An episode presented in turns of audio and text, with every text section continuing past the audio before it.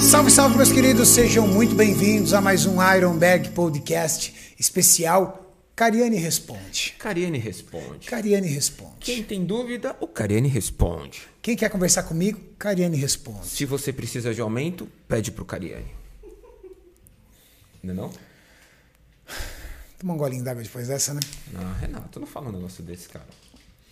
Pessoal, lance é o seguinte: final do ano tá chegando aí. Se você não tomar uma providência para tua vida rápido, você vai entrar para aquela estatística que todos os anos você entra. Passou-se mais um ano e você não colocou o shape. É, Eu não tô nessa estatística. Eu acredito que você não quer entrar nessa estatística. Então a oportunidade, meu amigo, é agora. Corra com os seus projetos pessoais, porque o mês de agosto começa agora, segunda-feira, e você precisa estar no shape. Já começou, né, Maurício? Já começou. Hoje é dia, Desgrama, hoje é hoje dia é dia 4. quatro. Você tá bem, Renato? Não, é que eu trabalho tanto, velho, que pra mim não tem sábado, não tem domingo, não tem nada, velho. Ontem você me mandou uma mensagem, acho que era 8 horas da noite, 9 horas da noite. Cara, você tava com uma voz, uma voz de cansado. Eu falei, "Velho, você E tá ontem eu cansado." fiquei ainda até umas 11 e pouco da noite resolvendo coisa de trabalho. Renato, Renato. Às vezes é isso que te deixa tão jovem, Renato, o trabalho. Pode ser. Porque da sua idade já era pra estar um pouquinho mais acabado. Não, Acho que mas o não trabalho tem como, ajuda. né, Maurício? Eu me cuido. Agora você que não se cuida, você tá uma desgraça. É, eu tudo tô me acabado. cuidando, Renato. Eu tô jovem. Voltou a treinar, né? Voltei a treinar, Que bom. pilates. Tô todo dolorido, por sinal, velho. Sem dor nas costas, graças a Deus. Graças a Deus. Pessoal, é o seguinte, tá aberto o Cariane Responde para vocês, perguntas e respostas. As perguntas mais, vamos dizer assim, apropriadas nós vamos responder. Tente não fazer perguntas que sejam muito ligado a você, muito particular a você. Tenta fazer uma pergunta que te abasteça de informação para você conseguir evoluir, mas também seja de interesse público, né?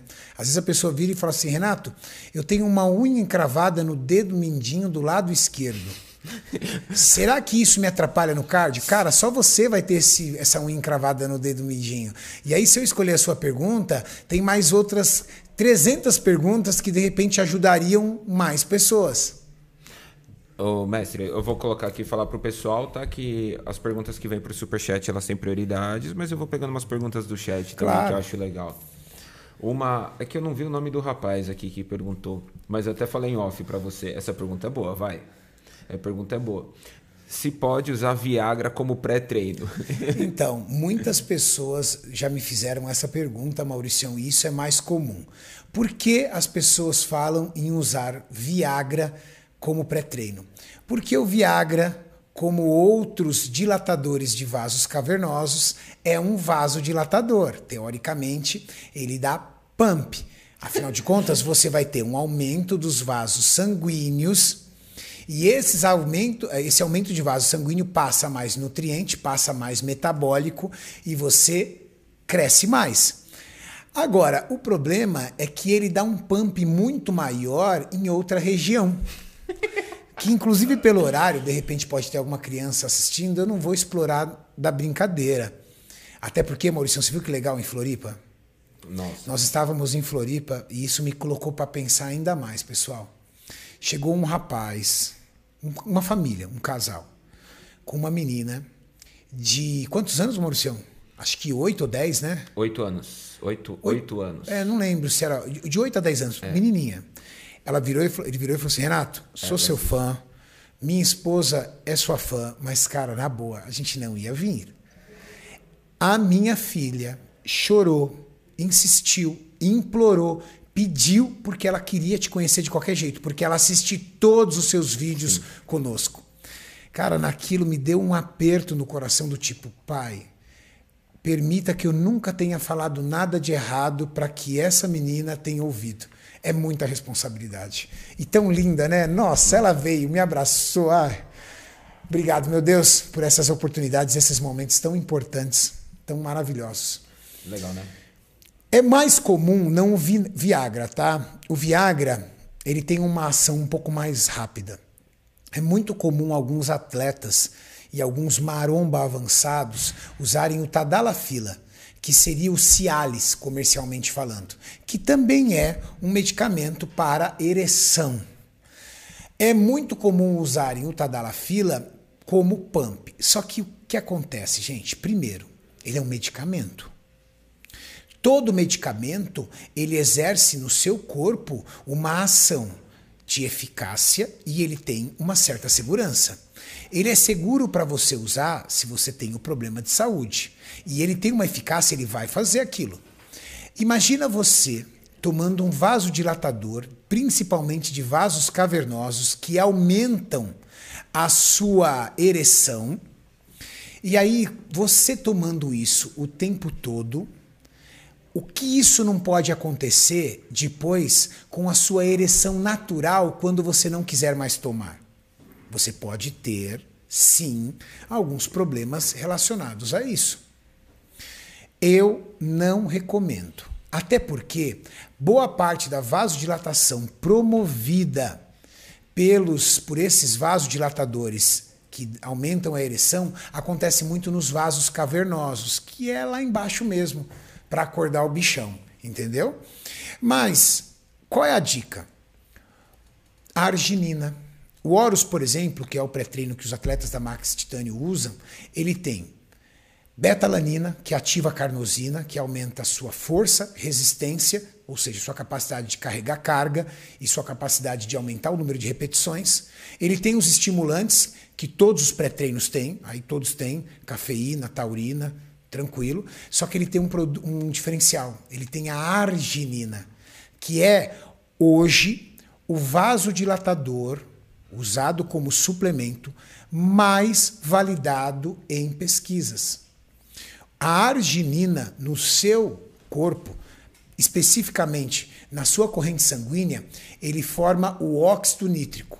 E o óxido nítrico, ele expande, ele é um agente de expansão. Ele expande os seus vasos, te dá o pump, passa mais sangue. Aumentando o fluxo sanguíneo, aumenta metabólicos e aumenta nutrientes. E você consegue uma recuperação mais rápida do músculo e você consegue nutrir ele mais rápido. E isso, para hipertrofia, é muito interessante. Então, se você tomar uma dose de oros, além de você realizar treinos incríveis por conta da betalanina e dos estimulantes, você tem ainda a arginina para aumentar o pump. E não precisa mais do que isso. Muito bom. Carlos Claro tá sofrendo lá embaixo. É femoral que ele tá fazendo? Deve ser femoral. Tá, tá sonhando não, com tá o Júlio. costas. Renato, ó, o Thiago Guimarães mandou assim. Ele falou aqui, passou a idade, peso dele, o quanto que ele está ciclando por semana. E ele mandou assim: poderia passar divisões de treino e periodização para ectomorfos? É que se eu colocar exatamente igual a ele, vai ficar não, muito fechado aí. É, eu né? não consigo fazer aqui no vídeo uma divisão de treino para ectomorfo, porque não existe. É muito importante que você entenda que não existe divisão de treino por biotipo. E isso eu estou falando é, como atleta de fisiculturismo e como professor de educação física. Não existe. Você tem a divisão de treino entre iniciante, que é um treino adaptativo, intermediário, que é aquele que já tem um certo tempo de treino, e avançado.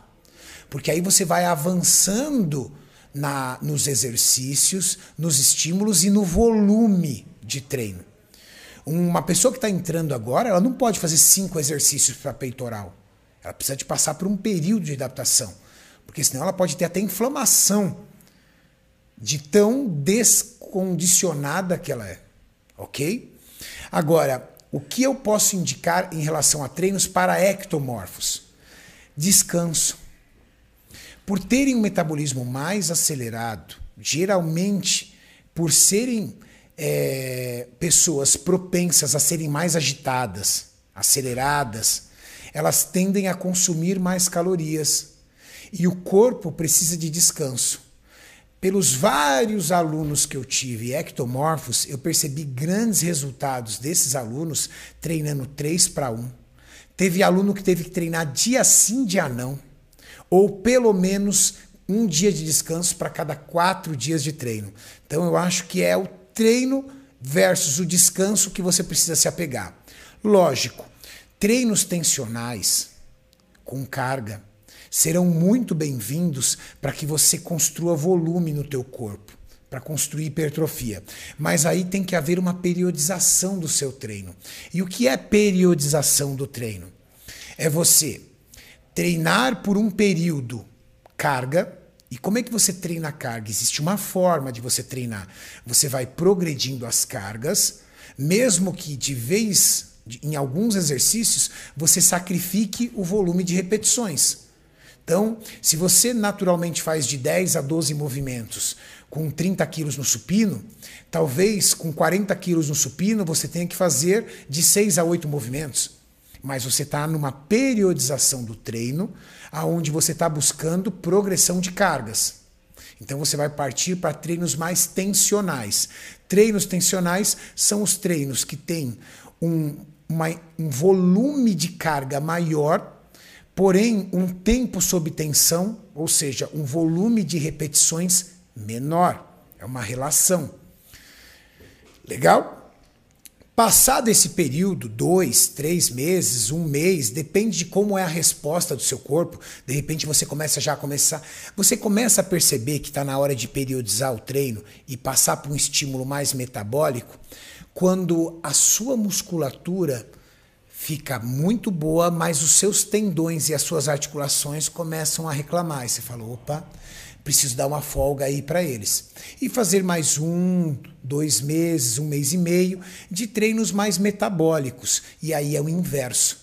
É uma carga menor, 70%, às vezes até 50% da carga de um RM, por exemplo, que é uma repetição, seu limite para uma repetição, e aumentar o tempo sob tensão. Mais repetições. Aí é a hora que você usa um drop set, um super slow, um response, que são variações que aumentam o plano metabólico do treino, que é o tempo sob tensão. Valeu? Essa é a dica para treinos para ectomorfos. Boa. Renato, o Gabriel Barros mandou assim: Como conciliar a musculação com o futebol, cara? Boa pergunta. Ótima pergunta. Você joga bem futebol, Renato? Você já assistiu, né, mas Mais ou menos. Vamos mudar de assunto, né? Mas eu gosto de futebol. Mas você fez um golaço, cara. Eu gosto, verdade. Quem cruzou? é a dupla perfeita, Renato. É a dupla perfeita. Contra, contra quem? quem contra que tá quem? Não, não fala contra quem, não, senão não eles vão rir muito. O mais velho tinha 12 anos de idade. Ô, vergonha. Vamos lá. Pergunta do Gabriel. Tá? Futebol tá. versus musculação. Primeiro fator você precisa identificar um pouco qual é a sua condição física atual. Se você é um indivíduo magro e necessita de ganho de massa muscular, se você tem uma condição de pele, ou seja, um percentual de gordura baixo, eu entendo que você está aí, vamos dizer, buscando ganho de massa muscular. Todo dia que você realizar o seu jogo de futebol, você vai aumentar o seu gasto calórico. E talvez aumentando o seu gasto calórico, você seja obrigado a ingerir mais alimento. Se não ingerir, você percebe que no outro dia você acorda mais murchinho. Então, a dica para quem é magro e quer ganhar massa muscular e joga futebol: no dia do jogo de futebol, você precisa ingerir mais calorias. E aí depende muito de como é o seu jogo de futebol. Se você joga futebol durante uma hora, e você corre para, corre para, se movimenta, não é aquela coisa que você corre o tempo todo, até porque dificilmente você corre uma hora sem parar. Eu acredito que entre 400 a 600 calorias, se você tem um metabolismo acelerado, você vai conseguir cobrir aí esse joguinho de futebol. Legal? Uma dica: evite o treino de perna no dia de jogo de futebol, antes e no dia. Então, vai jogar futebol quinta, Tenta treinar a perna na terça ou na segunda, para ela estar descansada até quinta. Não treine na quarta e nem na quinta. Na quarta, porque você vai estar na quinta com a dor tardia pós-treino e vai te atrapalhar no jogo. E na quinta, porque na hora que a sua perna começa a se recuperar do treino e ela vem fazer o trabalho de supercompensação de tecido muscular, que é a hipertrofia, você exerce ela um novo esforço e esse esforço pode comprometer um pouco esse processo de hipertrofia. Legal? Agora, se você estiver fora de condição física, precisando emagrecer, uma gordurinha ali de sobra, fica tranquilo. O futebol vai ser uma oportunidade incrível para você realizar mais um cardio. O que vocês precisam estar atento é, é um futebol com os amigos, maneira na competitividade. Eu tenho muitos amigos que se machucaram e feio no futebol porque são extremamente competitivos e dividem bola, entra no carrinho ou sofre carrinho. Pô, futebol com os amigos, pega leve, brincadeira, porque parece incrível, Mauricião, mas futebol é um esporte extremamente lesivo. É que você nunca jogou A com maioria Carlão, dos meus Renato. amigos já se machucaram no futebol e não se machucaram na musculação. O, o- é que você nunca jogou com o Carlão. Carlão é um psicopata? Ele é, ele é, ele é retardado, Retardado? no futebol. Ele é, ele é doidão, ele briga com todo mundo. E fica bravo que os caras assim não correm. E ele sabe disso. O Juliano, nosso amigo Juliano, falou: "Ó, eu já joguei bola com o Carlão. Aí o Carlão falou: o Carlão, na hora que chegou, eu falei: Carlão, já jogou bola com você? A primeira coisa que o Carlão falou foi: desculpa. Desculpa, que eu sei que eu sou chato. Futebol, final de semana, churrasquinho, cerveja com os amigos é de boa, né, Renato? Não precisa se preocupar, né? Eu falei sobre o jogo de futebol. O problema é o que vem após o futebol, né? O cara fala assim, pô, tô jogando futebol, tô engordando em vez de emagrecer. Claro, você depois do jogo de futebol. Enche a cara de cerveja, come churrasco pra caramba, meu amigo. Não adianta você ter a ilusão de achar que o jogo de futebol tem um gasto calórico absurdo. Se você é um cara de condicionamento físico ruim, já começa que você quase não corre. Por mais que você sue, você quase não corre. Então, o pouco de calorias que você gasta aí, na casa de 300, 200 calorias, até porque quando você começa a abrir o bico, você faz assim, ó. faz assim, faz ó. Não, Renato, pede, pede Não, assim. aí ele troca, Eu quero beleza. combustível. Não, isso porque eu joguei bola assim com, com os colegas de, fute- de, de escritório, tudo, de trabalho. Cara, tinha cara que ia só pra cachaça. Ele, meu, e era muito louco. Ele ia uniformizado, tá? Era melhor na cachaça do que no futebol, Meião, Renato. ele ia de chuteira, meião, é, shorts, uniformizado. Aquele cara que no aquecimento você já viu, fala, esse cara é goleiro. Não, barrigudão. E aí, ele, sobre não, não, não. E ele tem que entrar no jogo. Porque se ele não entrar no jogo, ele arruma briga. Aí, geralmente, ele começa o jogo, porque ele é empolgado. Dá 10, 15 minutos, ele sai. Entendeu? Aí ele já vai dar uma agitada no churrasco. já. Lógico, é o cara, Uma é acelerada cara. no churrasco. Ele é o cara que todo mundo mais gosta. Aí ele começa a acelerar o churrasco. Voltando do churrasco, voltando do churrasco, voltando do- do- do- da, da acelerada ali no churrasco, ele volta e joga os 10 últimos jogos.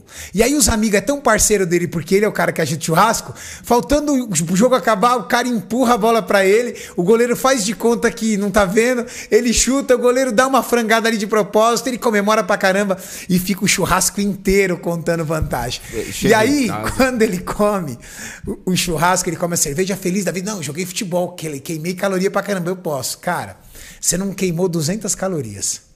Um jogo de futebol, um jogo de futebol para quem participa, uma pelada não profissional, tá? Um jogador de futebol profissional, ele queima fácil aí, dependendo da posição dele, 1.500 calorias, Mauricião. Caramba, num É jogo. pesado, cara, é pesado. Agora, esse jogo em, em quadra de society, que já é curtinha, Ixi. que o cara quase não corre. Cara, 400, 500 calorias, 600 calorias se o cara corre muito. Bem jogado. Se o cara é o craque que ninguém deixa tirar. Boa. O NP pergunta assim: pergunta pro Renato se creatina causa queda de cabelo. Eita. É que lance é o seguinte. Cara, creatina tem muitos mitos de creatina, Tem né, muitos. Renato? É que na verdade é o seguinte: existe um estudo que fala sobre creatina e aumento do DHT. E o DHT é o hormônio responsável pela queda de cabelo quando ele está muito em alta conosco. Aonde o DHT age? Age aqui, pessoal, ó. É aqui que o DHT age. No topo. Exatamente, nessa região aqui. Tanto que vocês nunca verão, nunca verão uma pessoa careca aqui, ó. É muito raro, gente. Por quê? Porque essa região, ela não é sensível ao DHT. E olha que legal, uma curiosidade para vocês sobre o implante capilar. Esse que eu fiz com o Dr. Tiago Bianco aí, que é hoje no Brasil a maior autoridade em cirurgia capilar. Ele tira cabelo daqui, ó. Dos lados. Mesmo que eu tivesse cabelo aqui em cima, ele tira dos lados. E ele implanta na região aonde você é calvo. Esses cabelos, eles não são sensíveis a DHT. Então não é a cabeça que é sensível a DHT, é o folículo. Esses folículos não são sensíveis ao DHT, então esses, esses nunca mais cairão. Os cabelos que eu implantei nunca mais cairão. Olha que legal. Então, uma curiosidade aí para vocês. Só que existiram, existe ou existiram, não sei se é um ou mais, mas tem estudo sobre creatina e DHT. Pessoal, a elevação gerada pela creatina no DHT é insuficiente para promover queda de cabelo ao ponto de vocês se preocuparem com a creatina. A nossa testosterona natural que nós possuímos, essa sim pode ser convertida em DHT por uma enzima chamada 5-alfa redutase e aí você pode com o tempo começar a perder cabelos. Algumas pessoas perdem até jovem, mas a creatina, fiquem tranquilos, ela teria que ser doses absurdas assim. Absurdas. Eu não vou chutar porque eu não gosto de chutar, mas seriam doses múltiplas ao que uma pessoa toma. Ah, Renato, eu tomo 30 gramas de creatina por dia. Não, multiplica isso por muito mais para que uma creatina pudesse atuar na sua queda de cabelo. Fique tranquilo. Creatina, o suplemento mais validado cientificamente para hipertrofia muscular. Renatão, a Dark Cinnamon. Ó, oh, que oh, chique, hein? Cinnamon é canela. Canela. Canela negra. Ah, canela negra. Canela escura, né? Dark. Dark é escuro, canela escura. Qual BR? Se fôssemos falar em portunhol, no. como seria la caneleta? la caneleta escurita. Eu hablo muito melhor portunhol do que inglês. Falando em portunhol. Em inglês, eu pareço aquele técnico de futebol. Qual o nome dele? Joel Santana. Joel Santana, eu sou, sou fã to the right, to the left. eles vieram behind. Behind, mano. Ou, em falar em espanhol, Renato, mandaram a pergunta aqui, eu vou fazer daqui a pouco, hein? Tá. Fazer daqui a pouco. É, qual o BF ideal para subir nos palcos na Wellness True Novice? E quando terá Ironberg no Rio de Janeiro? Ó, oh, todo fica mundo deixa aí para alguém que queira ser meu parceiro no Rio de Janeiro e construirmos juntos um centro de treinamento lá. Bom, é... primeira coisa, ideal. não existe um BF ideal. Porque existem pessoas que têm uma profundidade de corte tão grande, o que, que é? Uma separação muscular tão boa, que com um índice de gordura corporal maior, ela consegue alcançar a estética do corpo necessária, principalmente para a categoria wellness, que permite que a pessoa não esteja totalmente dry, totalmente seca. Se você me dissesse para a categoria Woman's Physique, Mauricião, coloca uma atleta da Woman's Physique. Por favor, Maurício, coloca a nossa querida Alcione, que está lá em Portugal, lá representando a nós. Se você fosse uma atleta da categoria Women's, aí eu poderia dizer que você não conseguiria chegar altamente competitiva com um BF acima da casa dos 6, Vamos 7%. Mas, olha lá, essa é a Alcione da Woman's Physique. Ela tem uma ela precisa de uma condição de pele muito mais definida lá, ó. A Alcione aí deve estar tranquila na casa de 3 a 5% de BF aí. Cara. Isso medido nesses equipamentos, tá, gente? Porque é, índice de gordura corporal você vai achar uma controvérsia danada. Por quê? Porque você tem o, a bioimpedância, você tem dobra cutânea, e você tem a calorimetria indireta, que para mim é a que mais se aproxima de uma realidade. Mas se ela fosse fazer aí uma bioimpedância, ela estaria na casa de 3 a 5%, que eu acho humanamente muito perigoso. Então eu acho que ela estaria num percentual de gordura maior. Mas só medindo em exames como calorimetria indireta para saber. Agora, na wellness, não. Ela não necessita esse dry desse, dessa forma. O que você precisa na wellness? Ter uma definição que lhe traga é, condições de provar para o árbitro que você fez dieta, mas que também não tire do seu corpo a estética. Tá ali, ó. A Angela, é uma, uma foto de palco dela, Mauricião. Essa daí de baixo, que ela tá abrindo os bracinhos. Isso. Pode virar que tem mais. Angela Borges, nossa rainha wellness, não poderia ser a melhor representante para isso que nós estamos explicando. Faz tempo que a Angela não falta, posta uma fotinha de palco. Fala para ela postar uma foto de palco. Tá, a foto antes e depois da Angela ali. Você viu que legal, Maurício? Cadê? Sobe mais um pouquinho só. Ali, ó. Vanderlei, você investiu bonito, irmão, e se deu bem com o investimento, porque Ângela, você evoluiu demais. Olha lá, olha lá uma foto de palco da Ângela ali, ó. Tá aí, pessoal. Isso vocês conseguem entender. Ela tá definida? Tá. Tá seca? Tá. Mas ela não tem, olha, até pelos cortes da perna, aquele dry que a Woman's Physique tem. Então, qual seria o percentual de gordura da Ângela aí? Baixo. Eu acredito que a Ângela estaria aí na casa dos 6, 7% de BF, mas ela não precisa ter um BF tão baixo. O que ela precisa é encontrar a harmonia entre definição muscular, que não pode ser abusiva, mas também não pode deixar de ter, a linha estética, construção de bons glúteos, bons quadríceps, uma linha de cintura fina, um vácuo e um abdômen com uma boa definição, nada muito hard, sabe? Aquela coisa hard.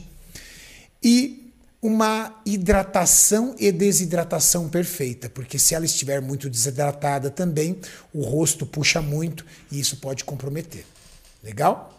Uma atleta amadora, você que vai para True Novice, uma atleta amadora que eu vejo hoje como a principal atleta amadora do Brasil é a Juliana Pups. E você pode ir lá e seguir a Ju Pups no Instagram para ir se inspirando.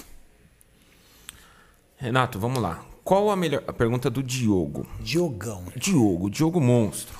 Cariane, qual a melhor dica para quem está começando semana que vem? Para quem está começando semana que É, vem. ele vai começar lá no dia. Semana que vem, no dia 16, ele falou. Eu vou pegar. Dia 16 não, dia 9. Ele falou, dia 9 eu vou começar. Segunda-feira é Tá. o dia.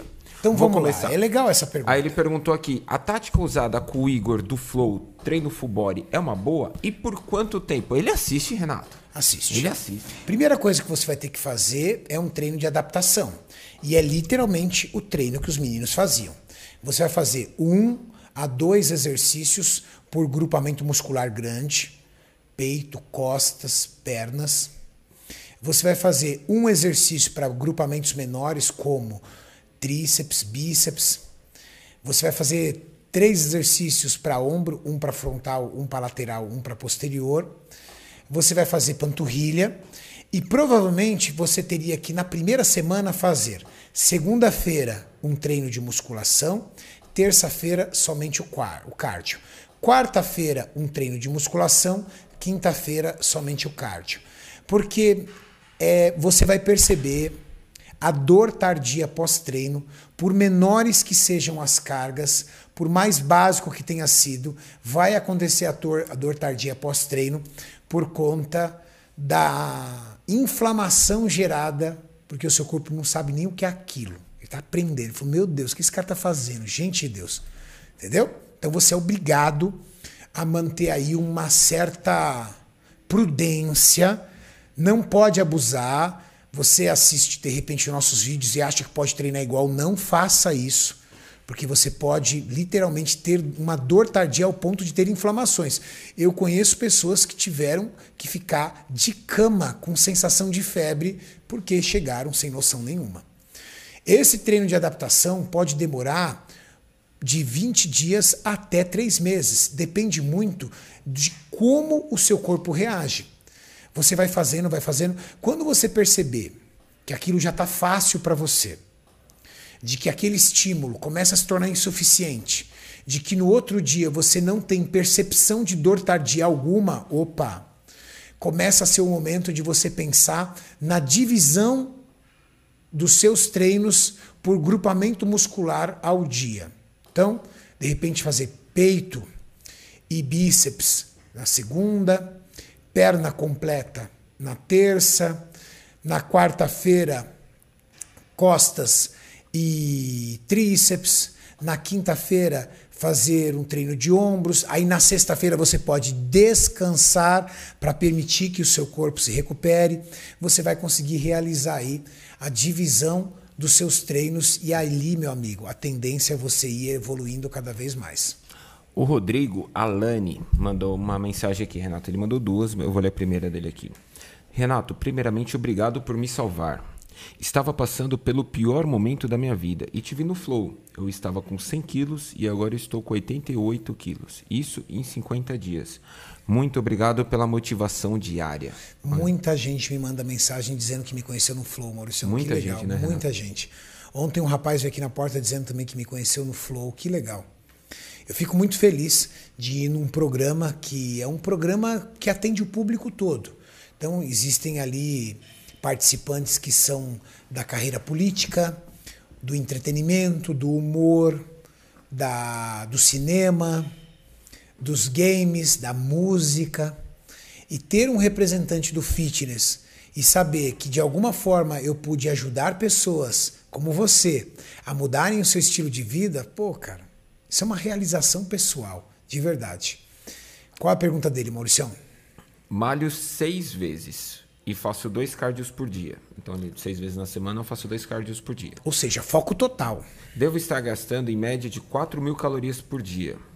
Devo comer mais que minhas 1.500 calorias que estava fazendo para perder peso? Para ganho de massa muscular, como apenas, como apenas comida limpa. Bom, vamos lá. Se você quer ganho de massa muscular, por que você está fazendo dois cardios por dia? É muito cardio. Os dois cardios por dia é quando nós estamos focados em perder gordura. Para ganho de massa muscular, o ideal é um cardio pela manhã em jejum e um ótimo treino de musculação no período da tarde.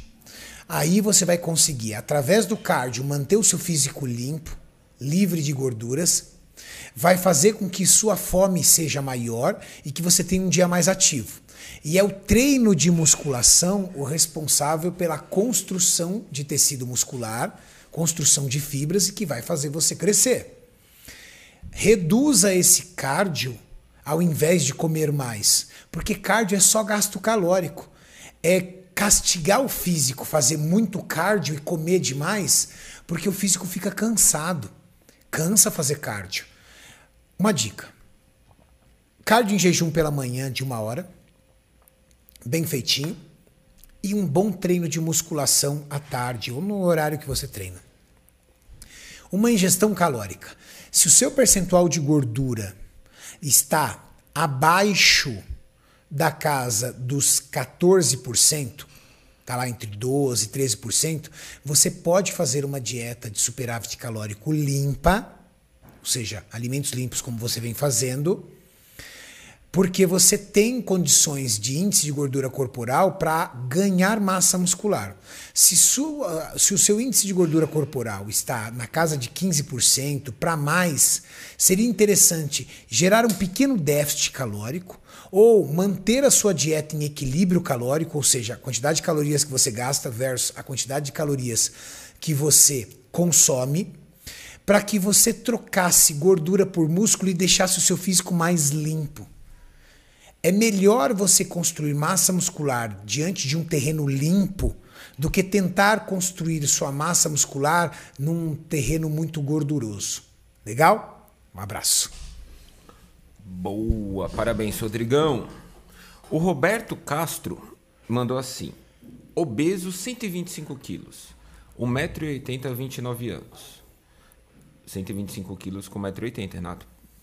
Tá pesado. Pesado. Fiquei solteiro e acordei pra vida. Oi. Oba! E sim! Ele tá falando que era. Então vem ele, com a gente. Ele, vem com o pai, que o pai vai fazer você ficar rodeado de mulher daqui a pouco. Deixa comigo. Fico sempre travado na dieta. Low carb, déficit Não. alto, baixo. Não. O que fazer? Primeira coisa. Primeiro passo. A gente não precisa de fome agora. Primeiro passo. Joga no. Doa. Jogar no lixo não, que é pecado. Doa tudo quanto é porcaria que está na tua casa. Não tenha porcaria. Acabou. Doa. Alimentos saudáveis. Você vai comer fruta, aveia, arroz, batata, carne, ovo, peixe, frango, alimentos saudáveis. Só que você não vai abusar desses alimentos. Você vai comer ao ponto de que mate a sua fome. Você vai descobrir que você tem fome para tranqueira. Você não tem fome para comida saudável. Eu lembro muito bem do Dr. Fábio, lembra, Mauricião? Uhum. Ele comia três pão com salame e queijo. Três pães com salame e queijo. Ele comia, numa boa. Eu pedi para ele comer dois ovos mexidos, um pouco de top whey com iogurte e uma porção de morango, ele não conseguia comer, ele falava que era muita comida. Era muita comida. Peraí, eu tô, eu tô te entregando 200 calorias, 220 calorias num café da manhã, você consumia 1.500 calorias no mesmo café da manhã e as 200 e poucas calorias é muita coisa, ele tinha fome para tranqueira. Então, primeira coisa, limpa a tua dieta sem ficar pensando. As pessoas elas caem porque elas ficam fissuradas nessa coisa de não, eu vou fazer dieta, então eu vou cortar, vou comer frango e salada. Começa a dar compulsão, o cara não aguenta de fome, vai lá na geladeira e destrói tudo. Não, esquece. Isso não funciona. Limpa a tua dieta. Segundo, atividade física. Você precisa começar a fazer cardio e junto com cardio fazer musculação. Por quê? O cardio, gasto calórico. Musculação, gasto calórico e silhueta. Porque você construindo massa muscular enquanto você faz uma dieta de emagrecimento, você aumenta a sua taxa de metabolismo basal, ou seja, você gasta mais calorias, porque você está construindo massa muscular. Você consegue manter a sua musculatura com densidade, então você não fica murcho com aquela cara de doente todo caído. Terceiro, você começa a dar desenho para o seu corpo enquanto você emagrece. Tem gente que emagrece e fica parecendo que um pegou assim um maçarico e passou na pessoa assim, a pessoa fica derretida. E não é legal, não é estético. Legal? Esse é o primeiro passo. Renatão, e o segundo passo? O segundo passo é controlar o quanto você come, controlar as suas dietas. Aí você precisa estar na mão de um profissional. Que nem é, por exemplo, a gente tem os nossos alunos do projeto 60 dias, mas você também tem nutricionistas. Porque aí o profissional vai te ajudar a controlar a tua dieta. Mas agora, agora, para começar agora, somente alimentos saudáveis. Acorda comendo três ovos inteiros e uma porção de frutas sem abusar da banana. Mais maçã, morango, pera, kiwi. Isso vai ser meu café da manhã. Na hora do almoço, um pouco de arroz, filé de frango e um belo prato de salada. À tarde, leva mais umas duas frutinhas, faz uma porção de top whey lá, leva um top whey e ó, whey protein com as frutinhas. Pré-treino. Vai para academia, dá aquele treinaço. Terminou o treino, vai para casa, pega um filezinho de frango, coloca uma saladinha. Pô, Renato, tô com muita fome. Calma, pega uma batata, cozinha uma batata, coloca ali, junto com um filezinho de frango. Não precisa zerar o carbo à noite. Você vai começar a emagrecer absurdamente, principalmente se pela manhã você conseguir realizar um cardio e à tarde conseguir fazer um treino de musculação. E, e, e você vai ver as mulheres começarem a cair aos seus pés porque você vai ficar gatão, vai ficar presença e nem vai lembrar que tinha uma namorada um dia. Na hora que você começou a falar que ele tá solteiro, vem no nosso bonde, começou aqui no chat, o sofá venceu, o sofá venceu.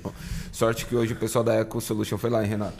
É verdade, pra a galera da Eco Solution foi pra, pra, dar o talento no seu sofá para você dormir. Dá um salve lá pra galera da Eco Solution que tem um trabalho top. É, só para você dormir num lugar limpinho, Renato. Higienizado e hipermeabilizado. Hipermeabilizado. Fernando Tavares mandou assim: Fala Renatão e Mauricião, beleza? Beleza. Faço três treinos de Muay Thai por semana. Tenho elásticos em casa, em casa e gostaria de fazer alguns treinos para me dar mais força. O que você indica de treino? Tenho 1,70m, 100 Aqui é difícil. Aqui é difícil. Mas ó, tem um vídeo no meu canal aonde eu ensino vocês a realizarem alguns treinos em casa. Parafe... Nós fizemos isso na época da pandemia. É. Então vai lá treinando em casa no canal do Renato Cariani e você vai pegar boas dicas ali. Renato, Valeu? Renato Cariani mais tema. Você vai mais achar. tema. Mais tema. Abraço Twin. O João Vitor mandou assim: O que você acha da utilização de calistenia junto com a, junto com a musculação, visando hipertrofia? Ele escreveu aqui. Olha, é assim. Eu, eu acho válido, porque os movimentos calistênicos são movimentos que geram hipertrofia. Os primeiros passos do Ramon foram na calistenia e ele foi capaz de construir massa muscular sem ter a menor noção sobre dieta, ou seja, comendo o que tinha e da forma que podia. Então, sem nenhum tipo de dieta, ele conseguiu construir massa muscular, principalmente em grupamentos musculares como braços, abdômen e costas, porque é barra fixa, muito trabalho de abdominal também se faz na calistenia para poder fortalecer o core e se manter equilibrado. E trabalho de braço, né, por conta também da barra fixa, por conta de outros movimentos. Você, por exemplo, você vai fazer uma bandeira, por exemplo, aquele movimento calistênico lá da bandeira, cara, aquilo é um trabalho para o antebraço que é uma coisa absurda. Além do, do, do, do ombro ser um grande estabilizador, o antebraço também. Então, você tem uma série aí de ativações musculares através da calistenia. Então, eu acho uma boa sim. O que você tem que tomar cuidado é para não se machucar. Tá? Então só toma cuidado com isso. Valeu. Boa. É, vamos ver. Paulo Gabriel, uma pergunta interessante aqui, Renato. Opa, Renato e Bob, boa tarde. Como é ser um profissional de química? Acho que tem muitas pessoas com a intenção de seguir essa profissão. Então vamos lá, vamos pensar aqui. Olha o fundo lá do CT, gente, que legal, ó. Vamos lá. Quem tá treinando lá? Deixa eu ver. Ah, já tem uma galera da Casa dos Campeões aí treinando. Já, daqui a pouco sai vídeo da Casa dos Campeões. É, daqui a pouco sai o vídeo aí da galera. Bom, vamos lá. Como é ser profissional da química? Primeiro fator. A química ela tem uma vantagem. Ela é uma área que você pode trabalhar em muitas empresas. A indústria automobilística precisa de profissionais da química, porque existem setores na indústria automobilística que respondem por tratamento da, do metal, para que o metal não aconteça de corroer. Então, a gente chama de tratamento de superfície. Tintas, porque a indústria automotiva depende da tinta. É, toda a parte de estrutura metálica, você às vezes encontra profissionais da química para trabalhar em parceria com outras áreas. Então, a indústria automobilística depende muito do profissional da química. A indústria farmacêutica, apesar de terem o farmacêutico, eles também abrem espaço para os químicos, para trabalho em bancada de laboratório, para trabalho em áreas produtivas, então também pode trabalhar na indústria farmacêutica. Na indústria cosmético, também. Na indústria de tintas, na indústria de alimentos. Ou seja, o profissional da química ele consegue atuar em várias áreas. Qual é a dificuldade da química? E isso eu queria dividir com vocês. É que dentro da área química, se você quiser construir uma carreira de sucesso, você vai ter que estudar muito por fora. Porque como ela atua em todas as áreas, a faculdade não ensina. Então você de repente para trabalhar na indústria automobilística, você tem que ter conhecimento em tintas. E a faculdade não te ensinou a trabalhar com tinta. Então você vai ter que buscar conhecimento. De repente, dentro da área cosmética, você vai ter que ter experiência na área cosmética ou estudar isso. Porque são áreas que mudam demais. Você, se você, por exemplo, eu trabalhei na bromatologia, que é o estudo e pesquisa de alimentos. Cara, são análises totalmente diferentes. Se analisar mel, por exemplo, você analisar leite.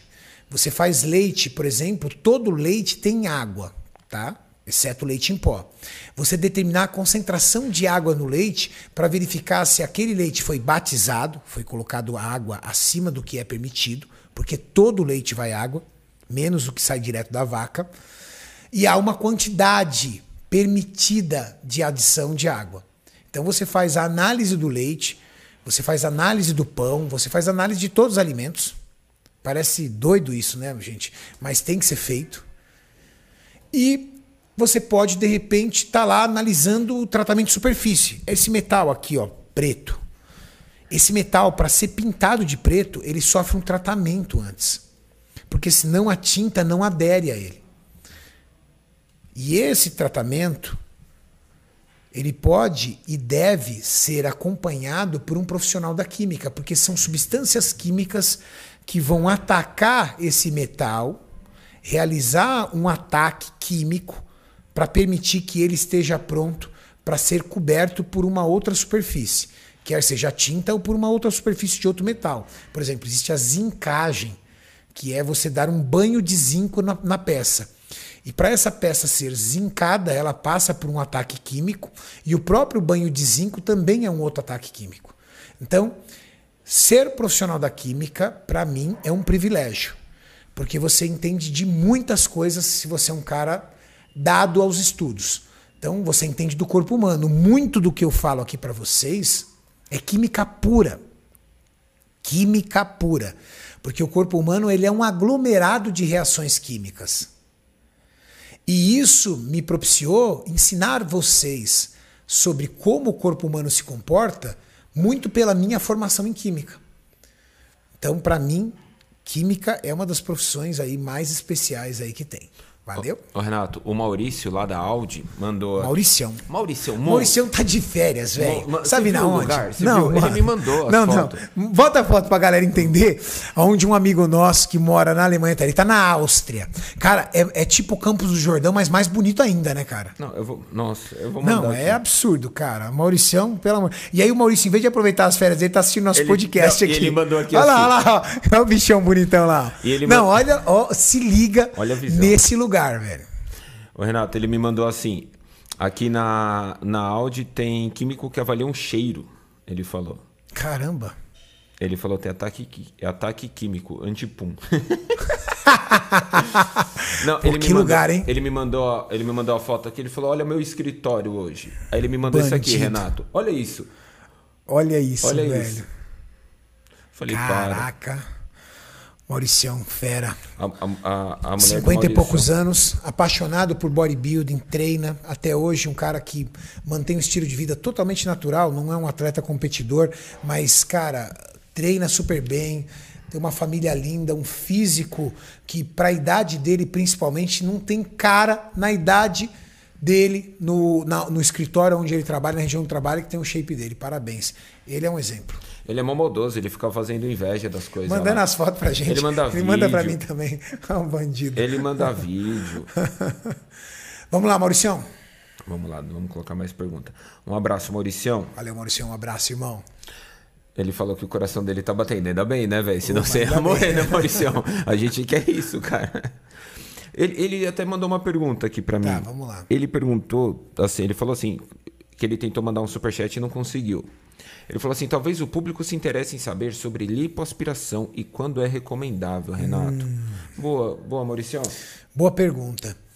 Lipoaspiração. Primeiro, como é que funciona a lipoaspiração versus a queima de gordura? Olha que legal, Mauricião. Quando nós somos garotos, extremamente jovens, nós estamos ali produzindo células de gordura é muito comum. Essas células de gordura elas são produzidas principalmente nos nossos primeiros anos, ali 12, 14 anos de idade. Elas começam a ser produzidas à medida que nós vamos abusando da alimentação. Então, primeiro fator: se você tem um filho, não permita que ele seja uma criança obesa. Porque, sendo uma criança obesa, a probabilidade de ele ser um adulto obeso é muito grande, porque ele vai ter uma dificuldade muito severa depois para emagrecer. Por quê? Porque ele vai ter produzido muitas células de gordura. Quando nós emagrecemos, nada mais fazemos do que diminuir o tamanho dessas células de gordura. Então, ela diminui. A lipoaspiração é diferente. Nós temos uma camada chamada interstício, que é a camada entre a pele e o músculo. É ali que geralmente boa parte da gordura se localiza, além da região visceral, que é aquela parte entre as vísceras ali, fica ali na barrigona, aquela barrigona.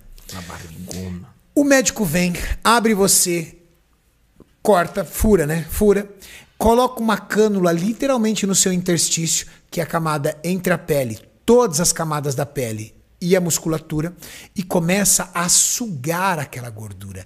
E é meio violento o trem ali, viu, Mauricião? Que ele vai Não é um negocinho suavinho assim que não, vai passando. Não é um aspirador de pó, né, não, Renato? Até porque essa gordura tá ali há tanto tempo que ela começa a ser irrigada por vasos sanguíneos. Os vasos sanguíneos começam a passar por ela. Hum. Para poder ter uma comunicação entre órgãos e, e, e, pele. Então você começa a ter aquilo. E essas células de gordura, elas, elas estão fixadas. Então médico. Por isso que é raro, tá, gente? Mas há casos de médicos romperem órgãos. A gente já ouviu falar, fulano de tal morreu porque o médico furou um órgão vital dela com a cânula. Porque o esforço, não é que o cara é nosso cego, não, ele tá fazendo força e sem querer, ele sem querer não, né? Mas não pode, né? O profissional tem que estar preparado para isso. Foi um erro humano terrível. Mas aconteceu em alguns casos. E ele vai com a cânula fazendo o quê? Retirando essa célula de gordura. Quando nós emagrecemos, a gente diminui o tamanho da célula de gordura. Quando nós fazemos lipoaspiração, a gente suga essa célula de gordura. E é muito comum quando uma pessoa faz lipo e engorda, ela fica meio deformada. Porque o seu corpo, antes de produzir novas células de gordura, ele vai o quê? Inchar as células de gordura que já estão ali. Então, você que fez lipoaspiração, quando engorda, não engorda naquele lugar. Você começa a engordar em outros lugares. Aí a pessoa fica toda torta. Entendeu? Por exemplo, ah, eu fiz lipo no culote e na barriga. Aí a pessoa começa a ganhar gordura na lombar e nos braços. Ah, eu fiz lombar e barriga. Aí a pessoa começa a ganhar culote e adutor aqui, ó, o interior das coxas. Porque aonde ela fez a lipo vai ser o último lugar que ela vai engordar. Porque primeiro o seu corpo vai aumentar em volume as células que já estão para depois começar a produzir novas células de gordura. Produzir novas células que eu falo, células para serem depositadas, né, para serem expandidas. Ela tende a acumular no mesmo local. Qual é o momento que é interessante fazer uma lipoaspiração? Três fatores. Primeiro, quando você já está totalmente aderido a um estilo de vida. Ou seja, cara, eu amo isso aqui. Eu não tenho por que mudar porque eu gosto disso. Eu não estou fazendo dieta na marra. Eu curto treinar, eu curto fazer dieta. Primeiro tem que estar tá assim. Segundo, você já tá com um desenho de corpo legal, mas aquele lugarzinho maldito não seca, cara. Putz, cara. Meu abdômen já tá bonito, já tá tudo desenhado e aquele lombar ali, aquela gordurinha ali nos flancos desgramada não sai. Terceiro, quando você tem um absoluto incômodo com aquilo. Poxa, você está no estilo de vida, você está fazendo dieta, você está feliz, seu corpo já tem um desenho legal, mas aquilo te deixa chateado, autoestima abalada. Aí é o momento de você fazer a lipoaspiração.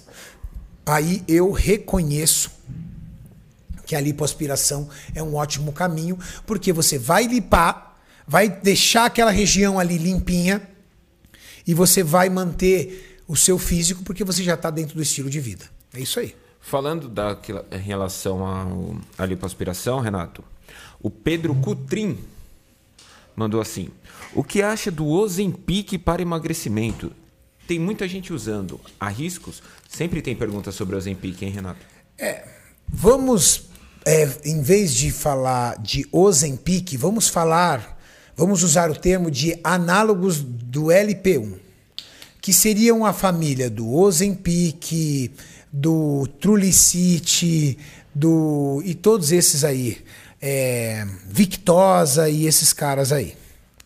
Olha, uma coisa é fato.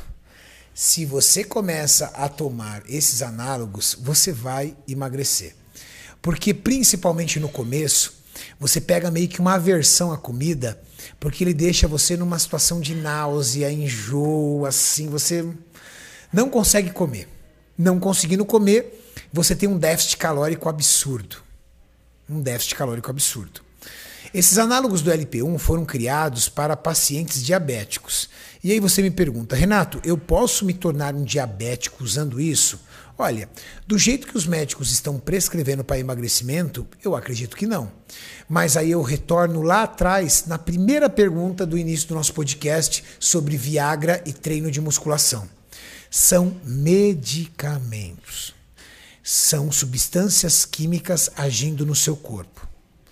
Se eu fosse um paciente obeso, que tivesse severas dificuldades para aderir a uma dieta e tomasse a decisão de utilizar um análogo de LP1 para me ajudar a emagrecer, para que eu consiga me motivar e depois, sem ele, continuar a minha dieta, eu faria uso dessa substância por aproximadamente oito semanas.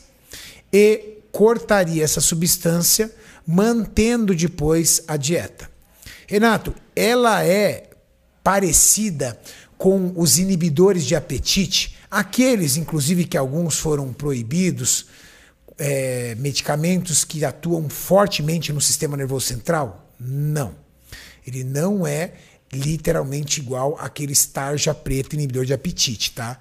Ele é diferente. Ele tem uma ação diferente. E essa ação diferente é o que está fazendo com que muitos médicos estejam aderindo a essa substância. Por quê? Porque ela não atua de forma pesada no sistema nervoso central, então a pessoa não fica estressada, nervosa, não tem risco de síndrome do pânico, coisas que era muito comum nos inibidores de apetite. Mas a minha percepção sobre eles é essa. Boa, Renatão. O Paulo César mandou assim: Olá, Renato. Saludos. Saludos. Envio-me pergunta. Bem-vindos. Pero calma que não é espanhol. Bem-vindo. Bem-vindo, bem-vindo. Brincadeiras à parte. Então, para quem tem protusão discal ou hérnia de disco, pode treinar e até pegar pesado? Deve. Deve. Deve treinar. Porque se você não treinar, você está fadado a morrer tomando remédio. A única forma de você se proteger dessa protusão discal, dessa hérnia de disco, é construir massa muscular ao envolto da sua coluna para que essa massa, massa muscular proteja ela e você esteja livre do risco de tomar remédios, principalmente quando você ficar mais velho. Você precisa treinar. Agora, o peso, a carga, é uma questão de consciência corporal, aprender a treinar, principalmente treinar costas, que vai ser os, o grupamento muscular que mais vai te beneficiar nessa produção discal. Segundo, máquinas adequadas. Muitas pessoas treinam em academias muito carentes de máquinas de costas e têm que adaptar muitos exercícios. E essa adaptação para quem tem produção discal é perigosa. Você precisa de um profissional de educação física perto de você. Terceiro, faça um treino de musculação progressivo. Então vá respeitando os seus limites e entendendo que você é um indivíduo lesionado. Mas por favor, não deixe de treinar, porque se você não treinar, você vai literalmente viver à base de remédios. Próxima pergunta, Renatão. Boas. Cariane, como ganhar 20 centímetros de braço em um ano? Ufa, que susto. Ganhar 20 centímetros, eu falei, ai, ai, ai. e além de tudo, é ambicioso. Manda um abraço para Portugal. Vejo todos os teus vídeos. Um Marcelo, abraço, meu amigo de Portugal. Marcelo Ventura. Ganhar 20 centímetros de braço em um ano, Renato? Não. Renato, 20 centímetros, Renato. Aí tem que perguntar para Arlindo da Anomalia.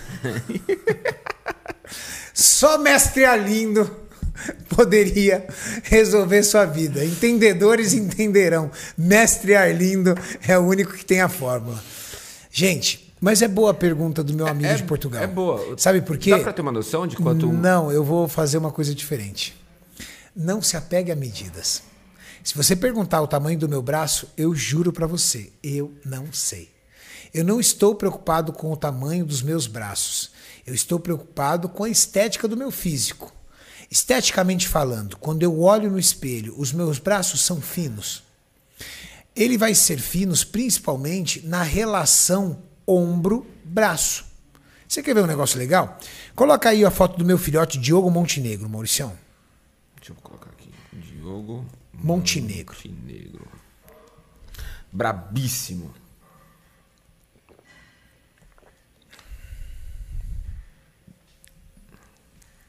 Jogou na tela. Aí, ó, foto ali, ó. Essa aqui? Essa.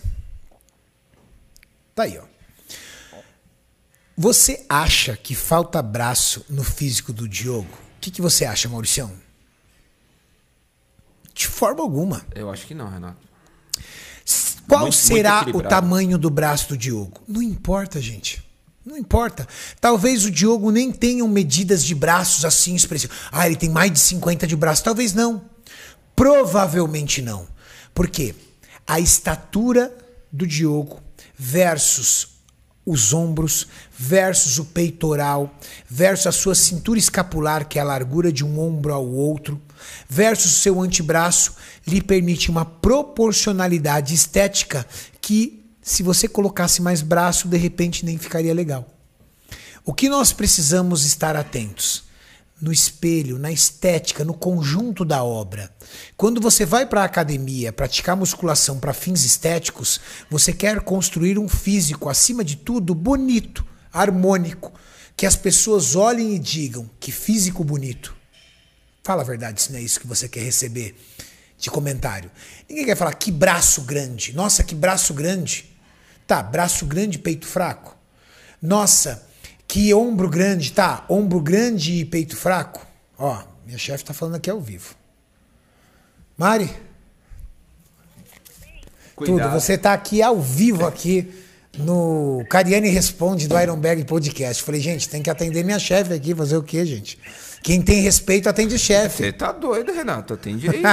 Pergunta se ela quer uma água, alguma coisa. Então, um beijo. Ah, pessoal, vocês viram, atendi a chefe, tem que ser assim, aprendam comigo, tem que respeitar o chefe. É engraçado que o Renato é chefe de todo mundo. Aí quando eu falo que o Renato tem a chefe também. É, pra você ver como há uma hierarquia. Você viu como ele é rápido no negócio. Ac- Acima, acima do Renato é só a Mari A Mari, o Alberto e o Felipe. e a Tati. E a Tati, a Tati a gente negocia, né? O relacionamento tem que negociar, né? Nem eu sou chefe dela, nem ela é minha chefe. Renato. Mas em casa ela manda, a Tati manda. Legal, gente. Vocês entenderam o que a gente falou sobre proporcionalidade? Então, é o mais importante é o físico bonito. Legal? Próxima pergunta, Mauricião. Bora lá, Renato.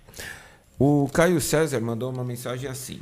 É, tudo bom? Sou bariátrico, pesava 108 181 quilos e hoje eu peso 102. Desejo ganhar massa magra e ter 10% de BF.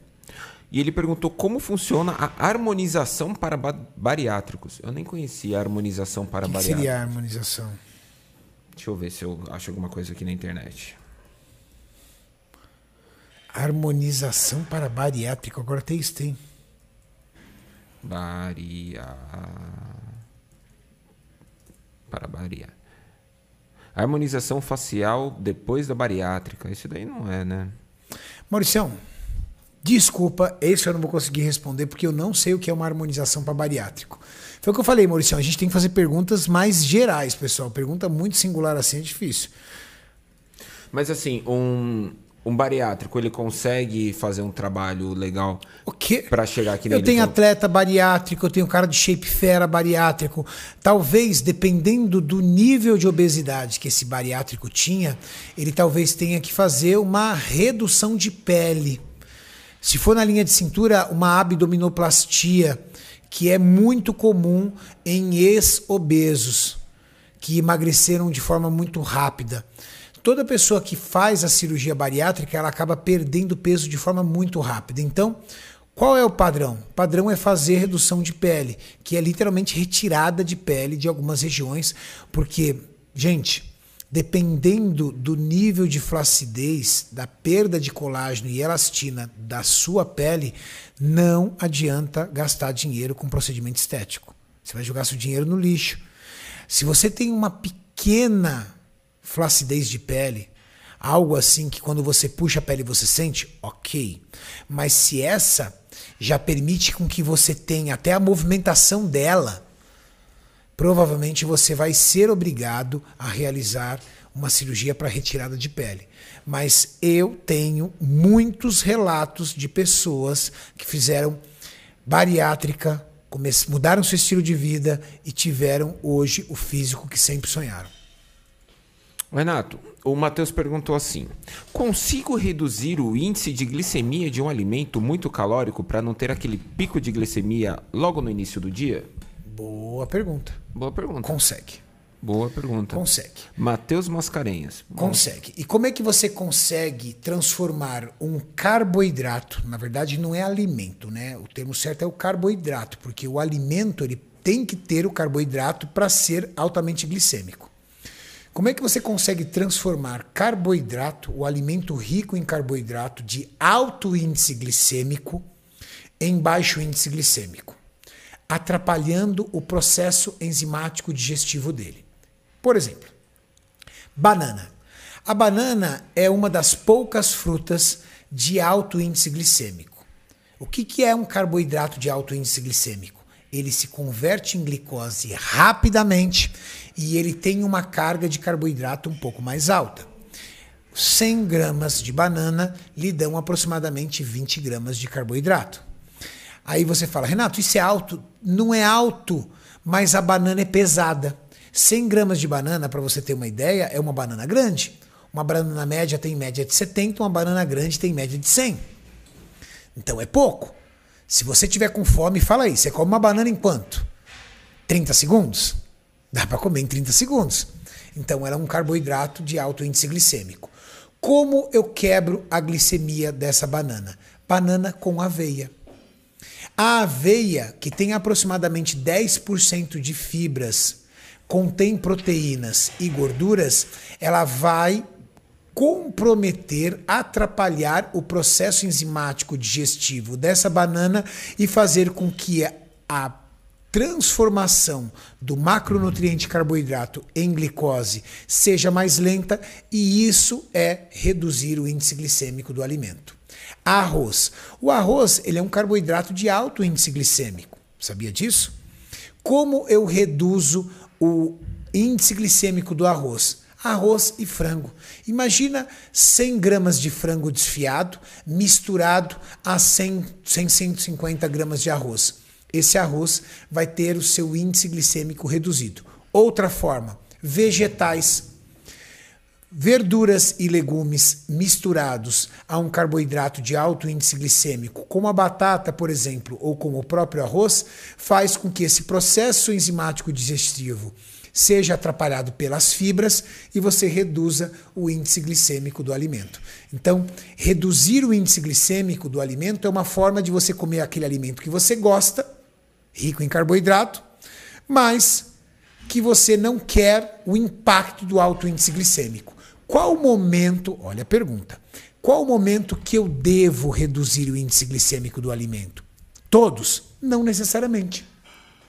Se você é um praticante da musculação e você realiza um treino bom, um treino forte, você perde uma substância presente no seu tecido muscular chamada glicogênio, que nada mais é do que carboidrato na sua micromolécula glicose, acrescida de água dentro do tecido hepático formando o glicogênio, que fica dentro do nosso tecido muscular, literalmente para ser gasto nos treinos de força e exaustão. Quando você realiza um bom treino e você perde glicogênio, você pode, após o treino, repor de forma mais rápida esse glicogênio. Ou seja, você pode permitir-se ao consumo de um carboidrato de índice glicêmico mais alto. Afinal de contas, o seu corpo pode e quer repor esse glicogênio mais rápido. Agora, ao longo do dia, numa distribuição de refeição fracionada, talvez seja mais inteligente utilizar carboidratos de baixo índice glicêmico ou pelo menos quebrar esses carboidratos de alto índice glicêmico dessas formas aí que eu dei a dica para vocês. Isso vai lhe permitir o quê? Primeiro, o uso desse carboidrato fracionado, uma glicemia sanguínea estável, produção constante de glicogênio no tecido hepático e saciedade, que é o mais importante de tudo. Você vai que evitar a fome. Evitando a fome, você evita o abuso calórico, que é o que faz você engordar. O Jean mandou assim: Boa noite, Cariane e grande senhor Bob Esponja. e, e ele mandou assim, falando também sobre a bariátrica. Ele mandou assim: ele tinha 300 quilos, Renato, e hoje ele tem 150 quilos. Caramba! Você poderia dar dicas. O pessoal estava falando aqui que o rapaz digitou errado no antigo, no, no antigo chat lá. Não era harmonização, ele quis escrever hormonização. Ah! Ele, eu, eu li exatamente como ele escreveu, Renato. Entendi. Harmoni... E como tudo tem harmonização. É, eu falei, eu falei, cara, não conheço isso. É, então, aí os caras falaram, é harmonização aqui no chat, Tá. harmonização. Hormonização de bariátrico ou não bariátrico não muda muito. O que muda é uma hormonização de um indivíduo obeso versus uma hormonização de um indivíduo não obeso. O indivíduo obeso, ele pode aromatizar demais esse hormônio. E aí ele pode não utilizar toda essa testosterona como deveria, e ele pode ter um excesso dentro do tecido adiposo de hormônio feminino, de estradiol. E aí, à medida que ele vai emagrecendo, ele pode ter aí a aromatização cada vez mais alta. Então, qual é o recomendado? Primeiro, você precisa passar no médico endocrinologista para verificar como é que está o seu nível de testosterona. Se o seu nível de testosterona está bom, eu não recomendo você fazer uso de esteroide para combater a obesidade. Vem emagrecendo, por essa questão que eu falei para você de aromatização, vem emagrecendo e quando você tiver um BF aí na casa dos 30%, que já é um BF alto, alto pra caramba, mas você já está saindo do estado de obesidade mórbida, aí você pode procurar o médico endocrinologista, ver sua testosterona e se ela estiver relativamente baixa, até pelo processo de perda de gordura e pela, pelo índice de aromatização que você tinha, essa testosterona pode estar baixa, aí você fazer aí um tratamento de reposição de testosterona que vai te ajudar a perder gordura de forma mais rápida, vai te dar mais força no treino, você vai aumentar a sua taxa de metabolismo basal, porque é fato, o uso de testosterona vai fazer com que a sua taxa de metabolismo basal suba e automaticamente vai emagrecer mais rápido. O Guilherme Quiles, o Guilherme que ficou aqui ontem para conversar com você. Ah, o Guilherme. Ontem, o Gui. Ele falou assim: valeu a pena falar com você, Renatão, e agradecer pelo incentivo à saúde. Muito obrigado. Ele escreveu assim: vou usar. Valeu, Gui. Ele falou assim: vou usar finasterida para o cabelo. Sei aquele colateral, mas onde ajuda ou atrapalha no treino?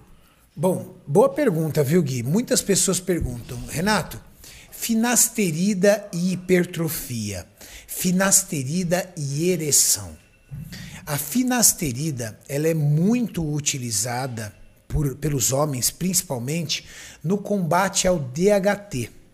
Por quê? A finasterida ela bloqueia a formação do DHT, que vem da transformação da testosterona através de uma enzima chamada 5-alfa-redutase em dihidrotestosterona, que faz com que os seus cabelos caiam. Essa região aqui, eu falei no começo do podcast, é uma região sensível ao DHT. Finasterida e ereção. Apenas 20% das pessoas sofrem o colateral na ereção. O problema é que isso foi tão disseminado que quando você já toma finasterida, psicologicamente você já acha que você vai ficar broxa. Então, o efeito fisiológico é em 20% da população masculina. O efeito psicológico chega a ser a 70%. E não sou eu que estou falando isso, é o Dr. Tiago Bianco que tem estudos relacionados a inibidores de DHT. Bloqueadores de DHT, esse é o termo certo. Então, depende muito de como você encara a finasterida. Se você já toma finasterida, como você mesmo falou, Gui, eu vou tomar, mas eu já sei que eu não vou funcionar, cara, 70% de chance de realmente você ter problemas de ereção. Porque psicologicamente falando, ela já venceu você. O, Segundo ponto. hã? o, não, o doutor Tiago fala em relação do quem é casado e quem é solteiro, né? Que é a diferença É. que acontece, tipo, esse É. 70% e quem é solteiro mais do que quem é casado. Segundo fator, é finasterida e hipertrofia. Entendendo que o DHT também atua no processo de hipertrofia, muitas pessoas perguntam: Renatão, até quanto eu vou perder na hipertrofia do tecido muscular tendo o meu DHT bloqueado? Pouquíssimo. É irrelevante. Por mais que o DHT possa ter uma ação no processo de hipertrofia, é mínima. É mínima.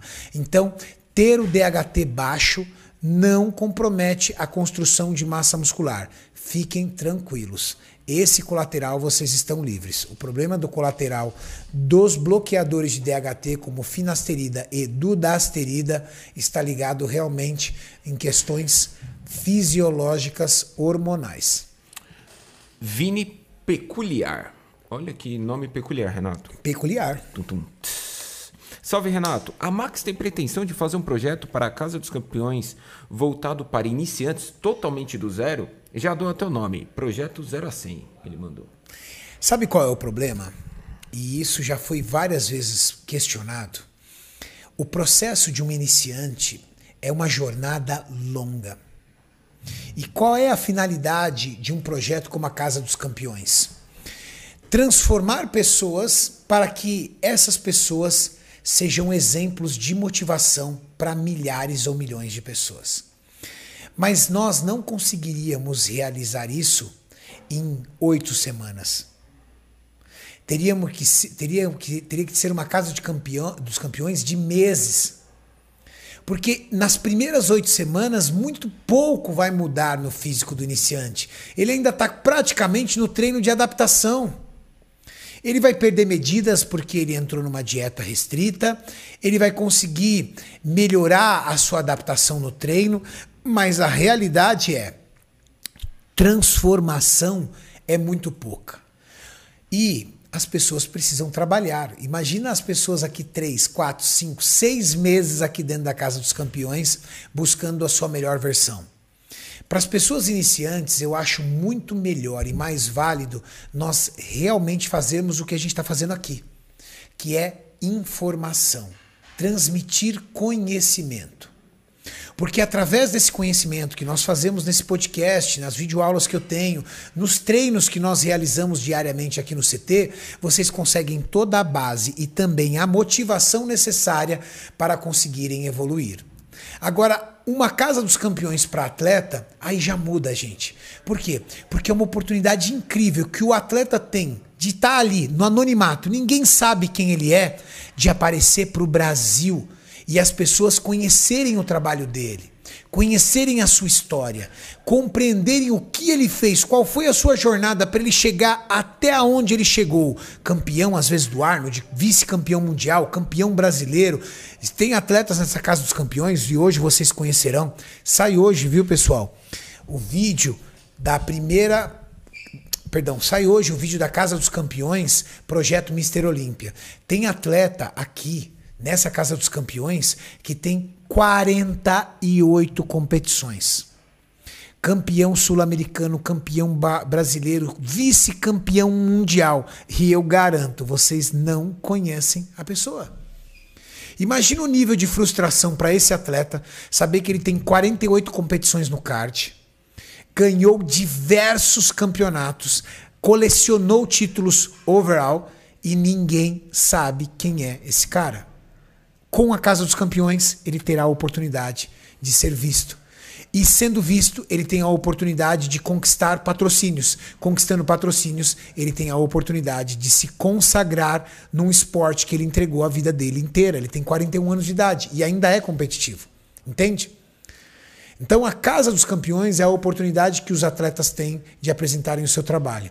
E, através do trabalho deles, vocês se motivarem nos seus objetivos, que pode ser emagrecimento, hipertrofia, definição muscular. Mas o exemplo deles, a história deles, o que nós produzimos aqui diariamente, atua na sua vida, ensinando, inspirando e motivando.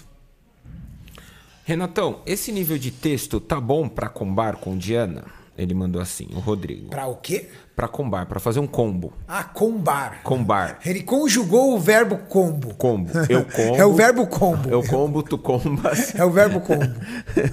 Segunda, 1 ml, 50 miligramas de Dianabol mais 0,5, 125 miligramas de cipionato de texto. 0,5? Ele colocou 0,5 ml e do lado 125 miligramas de cipionato de texto. Quarta, 1 ml. Aí do lado ele colocou 50 miligramas de Dianabol. E sexta, 1 ml, 50 miligramas de Dianabol e 0,5, 125 miligramas de cipionato de texto. O combo da semana, Renato. Então, por semana, ele está falando em 250 miligramas de cipionato de testosterona Isso. e quantos miligramas de, de anabol? E 150 de Dianabol. Ele colocou assim, 1 miligrama, ele colocou 1 ml, espaço 50 mg. Eu não sei. Pode ser. É, é, eu, particularmente, não conheço Dianabol injetável. Dianabol, para mim, sempre foi uma droga de uso oral. Entendeu? Mas pode haver. Eu já vi homogenin injetável, então pode ter. 250 miligramas de deposteron, que seria o cipionato de testosterona por semana, você tem que ter uma concentração de massa muscular interessante, porque era uma droga que aromatiza muito. O que é uma droga que aromatiza? Droga que dá ginecomastia, que transforma testosterona em estradiol. Então, o risco de ginecomastia, se você principalmente é uma pessoa propensa à ginecomastia, quando usa deposteron, é muito grande. Deposteron geralmente é 1 ml a cada 10 dias. 1 ml de 200 miligramas, que seria 2 ml de, a cada 10 dias, que seria aproximadamente 200 miligramas a cada 10 dias. Tá um abuso? Não, não tá um abuso. Tá alto? Tá, mas não tá um abuso. Fazer esse uso do hemogenin, do Genabol injetável, também. Você sabe qual é o problema? Eu não sei qual é o seu tamanho. Se você for um cara de muscularidade, ok. Se você for um cara de baixa muscularidade, eu já acho muito alto. Porque você vai ter uma quantidade de hormônio circulante no seu corpo que possa fazer com que esses hormônios se liguem em outros tecidos pela falta de receptores no tecido muscular e você começar a ter efeitos adversos, como ginecomastia, problemas hepáticos, entre outros. É difícil dizer se isso tá bom para você sentir ver, entende? Maurício?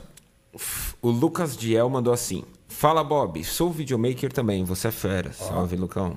Tenho 1,78m e peso 86kg. Faço cruise de texto o ano todo, 400mg por semana. Uma vez por ano, Oxan de 40mg por três semanas. Não tive colaterais. Gostei dos resultados. O que você acha? Continua para ano que vem. Não sou atleta, só em busca de shape mesmo. Quanto? Cruise de texto o ano todo, 400mg por semana. E uma vez por Caraca. ano. E um... Isso não é um cruze de texto, não. É um cruze de texto de atleta. De atleta é 250 miligramas de Durateston por semana. Você já tá quase no dobro já. Então, esse cruise aí já é pesado. Videomaker monstro esse. É, tenho curiosidade para ver o shape do videomaker. Se for parecido com o do meu videomaker aqui, meu amigo. Renato, Resultado não tá dando. É, é Resultado não tá dando. Não. É, Renato, É um mero comparativo. Tá falando dele. Além cara. da. E aí, o que, que ele fez quando ele resolveu, fazer- quando ele resolveu aumentar? Não, e ele não. Ele, faz ele faz o ano inteiro esse 400mg e uma vez por ano ele usa 40mg de Oxan por três semanas. Ele usa. Tá. Ele falou que não a quantidade de semana é curta, mas 40 miligramas de oxandrolona é alto, tá? As pessoas acham que por ser uma droga oral que você pode usar igual tic-tac. Oxandrolona tem sim uma hepatotoxicidade. 40 miligramas ao dia é sim uma quantidade alta.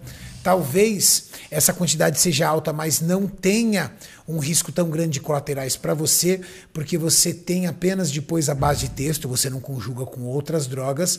Mas 400 miligramas por semana não é um cruise básico, já é mais alto. E eu precisava saber quanto isso trouxe de resultado para você, para entender se você está no caminho certo ou não. Ele mandou assim: não gostei do. Não tive, colas- não tive colaterais, mas gostei dos resultados. É, O que então. você acha? Continua para ano que vem. Eu não sei do seu tamanho, mas se você gostou, é porque deu certo, né? É. Não tem como, Maurício, eu não vejo a pessoa difícil. Ele falou que ele não teve colateral. Faz Então. um exame, cara. Às vezes não às vezes o exame mostra alguma coisa. É. O Jackson Guimarães mandou assim: Cariane, sou do projeto 60 dias e moro em Floripa. Ô, louco! Que tal um treino Vai no- ser meu aluno duas vezes. Vai ser meu aluno na, No projeto? No, no CT de Floripa e é meu aluno no projeto 60 Dias. Ele Esse vai ficar grande, hein? Que tal um treino no CT em Floripa para os alunos do projeto? Boa ideia, hein, Renato? Boa ideia. Vou conversar depois com o Júlio para nós fazermos um encontro lá em Floripa. Ficou bonito o Iron Tá. Floripa, hein? Você é louco. Mostra as Ficou fotos aí bonito. pro- pra galera, Maurício. Vou mostrar aqui. Enquanto isso, me dá uma outra pergunta pra você ir procurar. É pra já, cara. Você pediu o que é.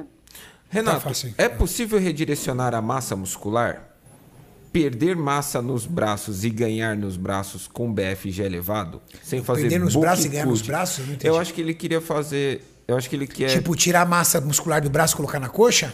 É, então, porque assim, ele falou assim. Ele usa é- o termo redirecionar a massa? Redirecionar a massa muscular. Aí ele colocou perder massa nos braços e ganhar nos braços com BFG elevado. Eu acho que ele, quer, ele queria falar em perder gordura. Eu, eu acho que ele quis dizer o seguinte: eu tenho 40 de braço, mortadela. Eu consigo fazer, ficar com os 40 de braço, tirando água e gordura indefinido? Isso, acho que deve ser isso. Você consegue. Qual o lance? É dieta limpa, isocalórica, ou seja, bater as quantidades de calorias que você come versus o que você gasta, não comer besteira de forma alguma e arrepiar na musculação. Você tem que ser um cara bom de musculação. Renato, como eu melhoro a separação muscular dos meus braços? Dicas muito boas assiste os nossos vídeos dentro do canal de treino de bíceps e treino de tríceps e vai fazendo aquelas variações. Lá a gente propõe um nível de extensão e de contração que vai dando cada vez mais densidade para o seu músculo. Juntamente com a dieta, você vai perdendo gordura ali naquele local, perdendo retenção no local. Uma densidade provocada por um correto sistema de contração muscular vai fazer com que você tenha braços grandes, bem separados, bem divididos e muito estéticos. Vou colocar aqui as fotos. Algumas Mostra fotos aqui galera. do CT. Peraí, deixa eu colocar aqui na tela algumas e eu vou passando. Vou colocar foto pra galera até do vestiário pra ter noção, Renatão. Legal, essa Pra aí não ver. precisa não. Com essa caçambona aí na frente. Vamos lá, já peguei aqui. O Beto, ele gosta de LED, cara. Acho que o sonho do Beto é, é ter uma balada. O melhor foi a paradinha pra pensar. É. Vamos lá? Tá na, Vou colocar, coloquei aqui na tela pra galera. Pessoal, essa é uma área que a gente tem ali treino de costas, treino de peitoral, logo na entrada da, da nossa academia. Vai tirando, Maurício. Esse daqui é a visão já contrária. É Essa como, já é a visão é contrária. como se a gente estivesse aqui no fundo aquela hora olhando. ó. E agora a gente está na outra ponta. Então vocês conseguem ver ali à direita várias esteiras que agora chegaram ainda mais. É Aqui os transportes, esse aqui embaixo são os transportes. Lá na frente tem três arc training e três é, é, simulador de escada. Aqui toda a parte de perna, que já chegou os outros Isso, chegou mais equipamentos aqui. aí. Aqui em cima do lado da bandeira do Brasil, é nosso podcast É, lá o de cima, podcast. Renato. Tem podcast sim, lá também. Sala de pose. Sala de pose, cara, que coisa linda, Renato. Essa sala de pose não é para atletas, tá, gente? Apenas. É para qualquer aluno. Então, um aluno, por exemplo, ele quer ir para a sala de pose, fazer uma avaliação de como é que tá o físico dele, tirar fotos, essas coisas. Tá ali. Ele vai com um profissional da área fazer uma avaliação física, tá ali. Ah, eu quero, por exemplo, eu sou um atleta de, por exemplo, eu sou uma atleta de balé, por exemplo, uma aluna de balé. Balé é um esporte ou uma dança, Mauricião? Renato, não faz pergunta difícil, Renato. seria atleta de balé ou uma dançarina de balé? Caraca, agora me. É, é dançarina. Daqui a pouco a galera do chat responde. Vai ter alguém lá. Tá aqui. Então, essa sala de pose é uma sala para os alunos utilizarem sempre quando quiserem olhar, avaliar os seus próprios físicos. Vestiário feminino e masculino até secador tem. Boa. E acabou. Legal. Tem, tem muita coisa. A gente soltou, eu não coloquei mais aqui, que a gente soltou um vídeo, Tem um vídeo. mostrando toda a academia. Tá linda. Lembrando Aqui que no canal.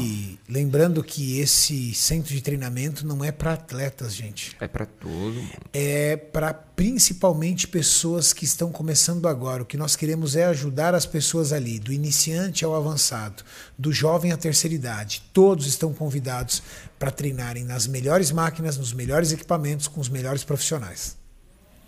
Perfeito. Vamos lá, mais pergunta, Renatão. Tem bastante perguntinha aqui legal. É, O Tony mandou assim: sou natural, quero crescer, mas não quero competir. Fazer pré-contest como se fosse competir, competir ajuda, ajuda. Eita. Como se fosse competir, ajudaria a evoluir o físico?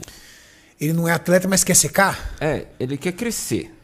Não, pré-contest não é para secar, não é para crescer, é para secar. Eu acho que ele tá falando em questão de maturar o físico, quando a gente se fala. Repete a pergunta, Maurício. Sou natural, quero crescer, mas não quero competir.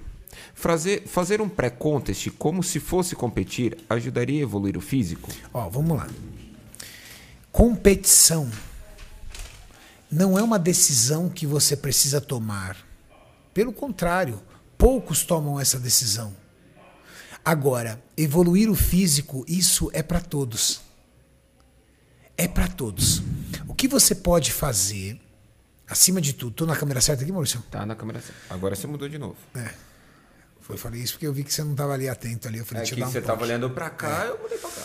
O que, que eu posso dizer para vocês? Que o projeto pessoal de cada um tem que acontecer. Renato, eu preciso ganhar massa muscular. Então você pode fazer um off-season. Renato, off-season de atleta? Não, off-season é um termo usado para pessoas que vão produzir uma dieta com superávit calórico, aumentarem a sua força no seu treino e construir massa muscular. Renato, eu quero dar uma secada. Eu ganhei massa muscular, só que eu quero definição muscular. Então você pode fazer um pré-contest. Renato, pré-contest não é para atleta? Não. Pré-contest é o termo utilizado para você manipular a sua dieta de forma que boa parte dela você fique em déficit calórico para ir perdendo gordura enquanto você vai construindo músculos. Qual a dica para a realização de um pré-contest, para um atleta natural. Quando eu falo atleta, é o praticante da musculação. Para uma pessoa natural secar. Não abuse do déficit calórico. Porque se você abusar do déficit calórico, ou seja, se você fizer uma dieta com 20, 30, 40% de déficit da sua taxa de metabolismo basal, mais os seus gastos calóricos, você corre o risco de comprometer a sua massa muscular, porque infelizmente o seu corpo não é inteligente o suficiente para utilizar apenas gordura como fonte de energia. O bacon, ele pode utilizar sim tecido muscular para transformá-lo em energia através de uma reação chamada gliconeogênese, que é a transformação de proteína em energia. E o nosso corpo, os nossos músculos são sim constituídos de proteínas. Legal? Então, como prevenir a perda de massa muscular quando eu sou natural e estou fazendo uma dieta para ver o meu abdômen definido? Musculação. Porque a musculação pesada e tem que treinar forte, não pode treinar xoxinho. Treinar forte alimentado é fácil. Quero ver você treinar forte em déficit calórico para dieta definição. Quando você treina forte, você sinaliza o seu corpo de que ele precisa manter essa massa muscular, senão ele não será capaz de resistir a esse estímulo que você está dando na musculação. Ou seja, você garante aí a preservação da sua massa muscular. Segundo, cuidado com a dieta de nível de déficit calórico. O ideal é que você cicle carbos. Faça dias de carbos mais baixos e dias de carbo mais alto. No dia de carbo mais baixo, um déficit calórico mais severo. Mas depois, nos dias de carbo mais alto, a recuperação desse déficit calórico para um déficit calórico menor e a recuperação do seu físico, introduzindo nutrientes ao ponto do seu corpo dizer: eu não vou utilizar massa muscular, vou utilizar esses nutrientes, vou utilizar essas células de gordura, mas vou deixar a massa muscular ali. É uma sinergia, entendeu? Treino dieta, metabolismo, descanso. Existem coisas que você precisa fazer no seu metabolismo. É o que a gente ensina muito para os nossos alunos do projeto 60 dias. Que não é só, ah, qual a minha dieta? Qual o meu treino? Não, calma. Qual a sua condição física atual? Como é que é o seu trabalho? O seu trabalho é um trabalho sedentário, um trabalho ativo, você estressa muito no trabalho, você estressa pouco. Quanto você dorme? Essa sinergia é que vai fazer com que você construa o seu físico.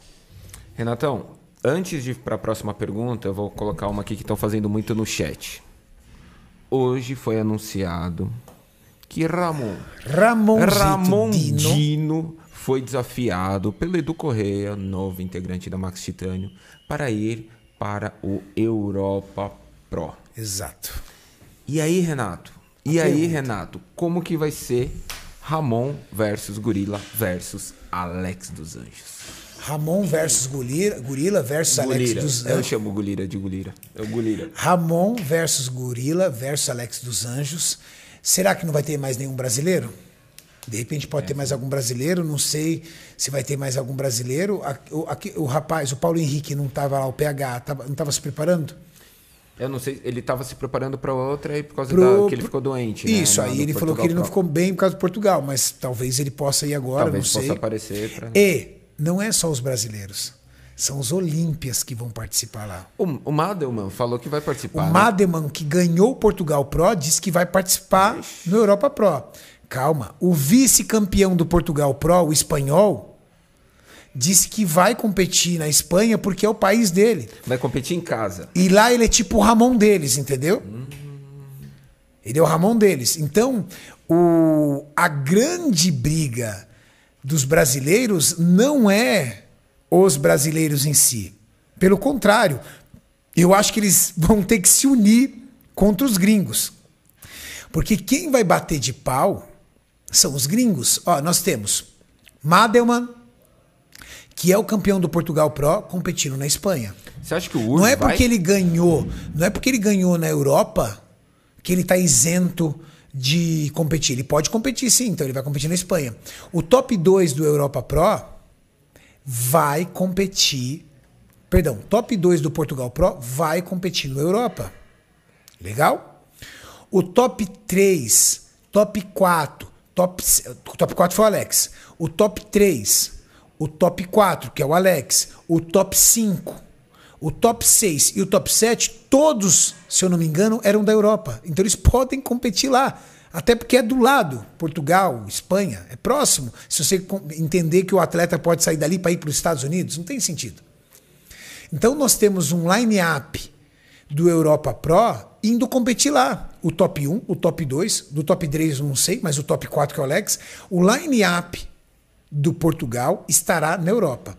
Então podemos dizer que o Europa vai ser muito mais difícil do que o Portugal, porque tem os primeiros colocados do Portugal e novos atletas. Mas o que, que a gente pode esperar da competição do Ramon? Primeiro, é uma estreia.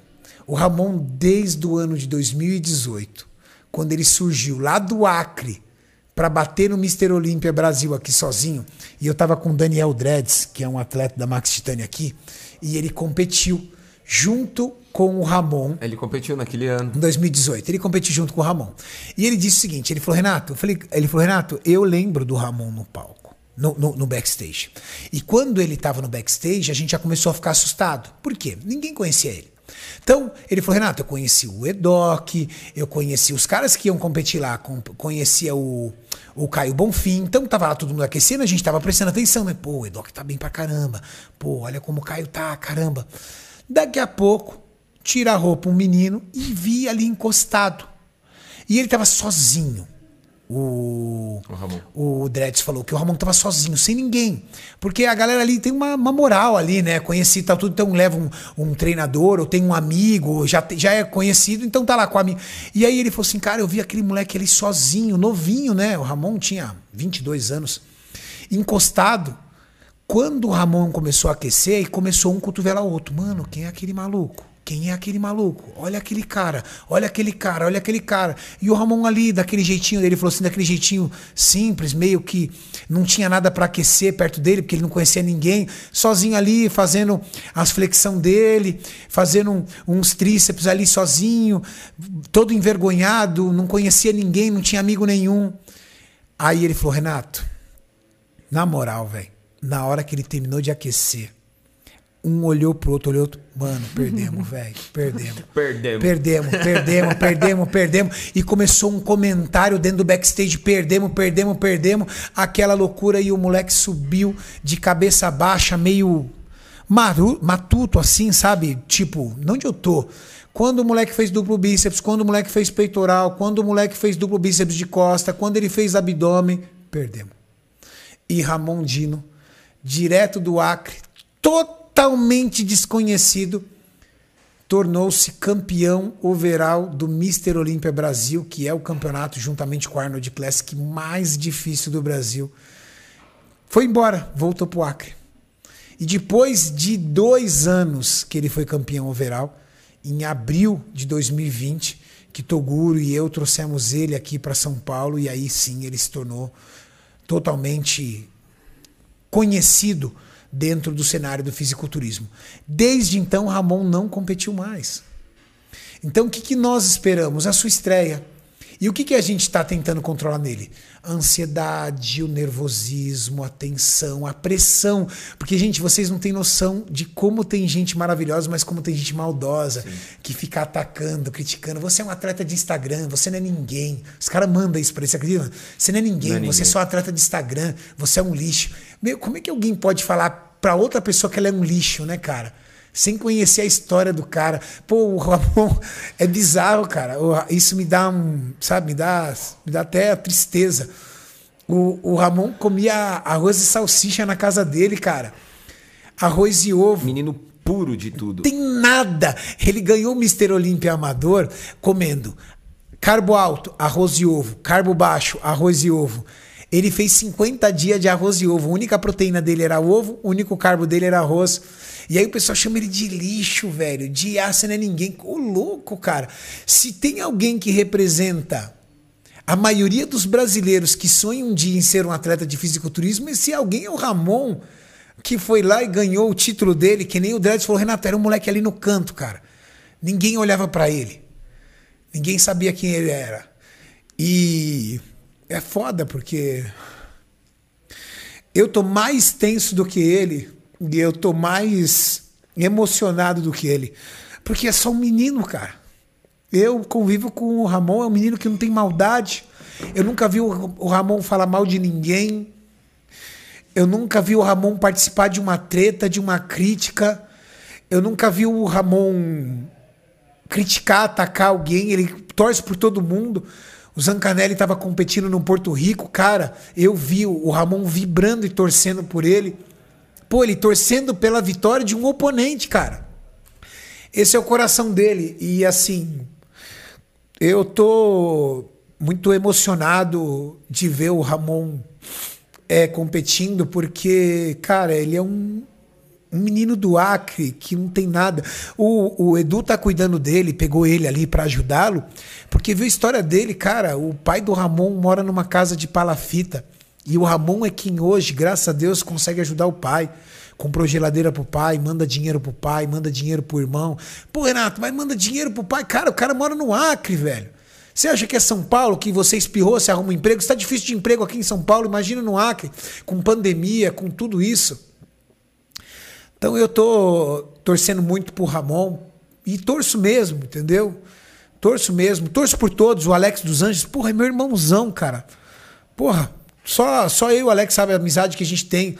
Torço pra caramba pelo Alex. Torço pra caramba pelo Gorila também, cara. Porra, que história absurda que o Gorila tem, cara. Que história de motivação do caramba. E também torço muito pro Ramon. Torço pra esses três. Porque é o meu país, são os nossos representantes, são as nossas histórias. Cara, me choca quando eu vejo alguém, é, quando um, um, brasileiro posta, ah, mas perto do Sebum você é um bosta. Cara, tô cagando pro Sebum, desculpa, Sebum. Tô, quero ver meus, meus brasileiros ali, entendeu? Tô sonhando em ver um brasileiro arrastando o Sebum. Tô sonhando em ver um brasileiro arrastando o Big Ramy. Tô sonhando em ver, em ver um brasileiro arrastando na Wellness agora. Então eu torço sim, torço para os brasileiros. Torço mesmo, torço pelos três. Torço muito pelo Ramon, porque está bem próximo ali de mim e eu conheço a história dele. E vamos lá, gente, vamos lá. Daqui 11 dias o Ramon sobe no palco. É, sábado o Maurício viaja com ele. Eu fui para a Espanha. A única viagem que o Ramon fez na vida foi Acre São Paulo. Acho que três vezes ele fez na vida. Uma vez para vir competir no Mister Olímpia, outra vez quando o Toguro chamou ele, e a terceira vez que ele veio para ficar. Então ele não tem noção do que é entrar em outro país. Pensando nisso, o Maurício vai com ele, porque o Maurício vai conseguir ajudá-lo nesse ponto, porque senão ele não tem a menor noção, tadinho. Não tinha como, ele não sabe nem como cair no aeroporto internacional de Madrid para fazer uma conexão para Alicante, está perdido. Com a língua, com, com, com como se, se, se, se achar ali. Ele ia perder a conexão. Então o Maurício vai com ele no sábado. Na segunda-feira o Edu Correia está indo. Na terça-feira eu estou indo é, juntamente com o Beto, que é o meu sócio no CT e que é uma pessoa que abraçou assim com muito carinho o Ramon. Tipo padrinho do Ramon. É, tipo, Se você cara, é o pai, o Beto é o padrinho. Ramon, exatamente, é o padrinho dele. Ramon. É, Eu sou o tio legal. Exatamente, como o Ramon também deve ao, ao Beto. O Beto ajudou muito ele, ajuda até hoje. E, cara, o Ramon tem uma história tão incrível, cara, que motiva tantas pessoas que o nosso fisioterapeuta que também é fisioterapeuta do Ramon, que aceitou cuidar do Ramon, que é o melhor fisioterapeuta do Brasil, na minha opinião. Eu tenho três profissionais que eu tiro o chapéu na fisioterapia. Eu sempre falo, Alan Joseph, o André e Kleber Caiado são três mestres da fisioterapia, pelo amor de Deus. Então são três profissionais ímpares. E Alan Joseph, que é o meu fisioterapeuta, que me ajudou demais, ajudou o Júlio. Cara, quando ele ficou sabendo que o Ramon ia competir, ele comprou do próprio bolso. Ele comprou passagem, alugou hotel e falou: Não, eu vou junto. Eu vou junto para dar o apoio que ele precisa, para ajudar alguma coisa no físico dele, para estar tá ali com ele, porque eu torço por ele. Ele falou assim: Cara, a história dele, eu torço muito por ele. Então é isso. Quem está do lado do Ramon acaba querendo ali abraçar a história dele e trabalhar com ele. Então vai ter uma galera pesada. Gente, tenham certeza que vocês vão ter a cobertura total. Juan tá indo, então nós estamos indo com dois caras feras, dois monstros da cinegrafia e da edição. Então, vamos mostrar muito para vocês. A gente está aí, talvez, com a ideia de, de soltar três vídeos diários, quatro vídeos diários até, de repente. Dois no canal da Max, dois no canal Renato Cariani, para que vocês literalmente não percam nenhum detalhe. Quero, através do canal Renato Cariani, ir lá ver meu irmão Alex dos Anjos, porque também vou estar na torcida por ele também. Quero ir lá, entendeu? Tá perto deles, mas em relação ao Ramon e ao Gorila, não tenham dúvidas, vocês vão acompanhar tudo. O Gorila tem uma missão difícil, que é subir no palco dentro de um prazo muito curto, ele também, tanto ele quanto o Ramon. Mas, cara, são duas pessoas que eu vou mostrar tudo para eles. Então o Alan vai estar tá lá com eles, vai cuidar do gorila também. Tenho certeza disso. Então tudo que o gorila vai ter de suporte e o Ramon terá de suporte e vice-versa. Tudo que o Gorila e o Ramon terão de cobertura, vocês vão ter. Então vai ter vídeo igual para todo mundo, porque nós estamos torcendo para os dois iguais. São duas feras que nós admiramos, admiramos muito. Vamos... Falei mais do Ramon porque a pergunta foi dirigida ao Ramon, tá, gente? Foi mais por isso mesmo. Então o desabafo foi do Ramon porque a pergunta foi dirigida para o Ramon. E vamos os quatro. Eu, Ramon, Gorila e Juan juntos, Renato. Que legal. Pense esse voo. Pense esse voo como não vai ser, Renato. É um voo valioso para mim, muito valioso, porque são pessoas que literalmente são fundamentais na minha vida ali nesse voo. Vou abençoar oh. muito ele. Oh, Renato, que fofo, cara. Nossa, o Gustavo até chorou aqui. Ô, Renato, vamos lá. Vamos voltar para algumas perguntas aqui. Já são 9h15 ou 7h15. É, vamos, vamos fechar daqui a pouco, Mauricião, também, porque a gente tem mais vídeos aí. Eu gostaria que as pessoas assistissem o vídeo da Casa dos Campeões, eu, que saiu da Max Titânio, que está bem legal. Eu estou esperando finalizar aqui para a gente soltar lá. Então vamos, vamos fazer mais duas perguntas. Fechou. O Sérgio Léo perguntou assim: pratiquei muito esporte no passado, principalmente. É, no passado, principalmente, chegando a um shape incrível. Hoje, com 34 anos, parei há mais de 5 anos. Gostaria de saber se a memória muscular está a meu favor e se é uma realidade ou um mito. Ah, está sim a seu favor. Você vai, com certeza, evoluir muito mais rápido do que uma pessoa que nunca praticou musculação. Primeiro, porque você sabe treinar. E treinar é igual andar de bicicleta. Com o tempo você vai pegar todo jeito novamente. Segundo, que o seu corpo já passou por muitos estágios a nível fisiológico e ele entende e evita essas barreiras de homeostase de forma muito mais rápida, porque o seu corpo já sabe que você não vai morrer se você tiver índice de gordura corporal baixo, que você não terá problemas se você tiver aumento de massa muscular. Então essa barreira de herança genética, que é muito natural na transformação de um físico, vai ser muito mais curta. Fora que você acaba tendo uma resposta muito mais rápida no treino, porque você entra com uma consciência corporal muito mais rápida. Então, digamos que você chegaria em resultados que alguém demorasse um ano, você chegaria em três meses. Resultados que você demoraria, que uma pessoa normal, iniciante, demoraria dois anos, você demoraria em um ano. Legal? Então vai na fé, porque os seus resultados virão rápidos. Mas começa agora. Porque se você começar agora, em janeiro, em dezembro, você já estará irreconhecível. Renatão, o Rui Madruga, lá de Portugal, mandou assim: Alô, Renato e Maurício. Renato, quero agradecer, pois mudaste a minha vida.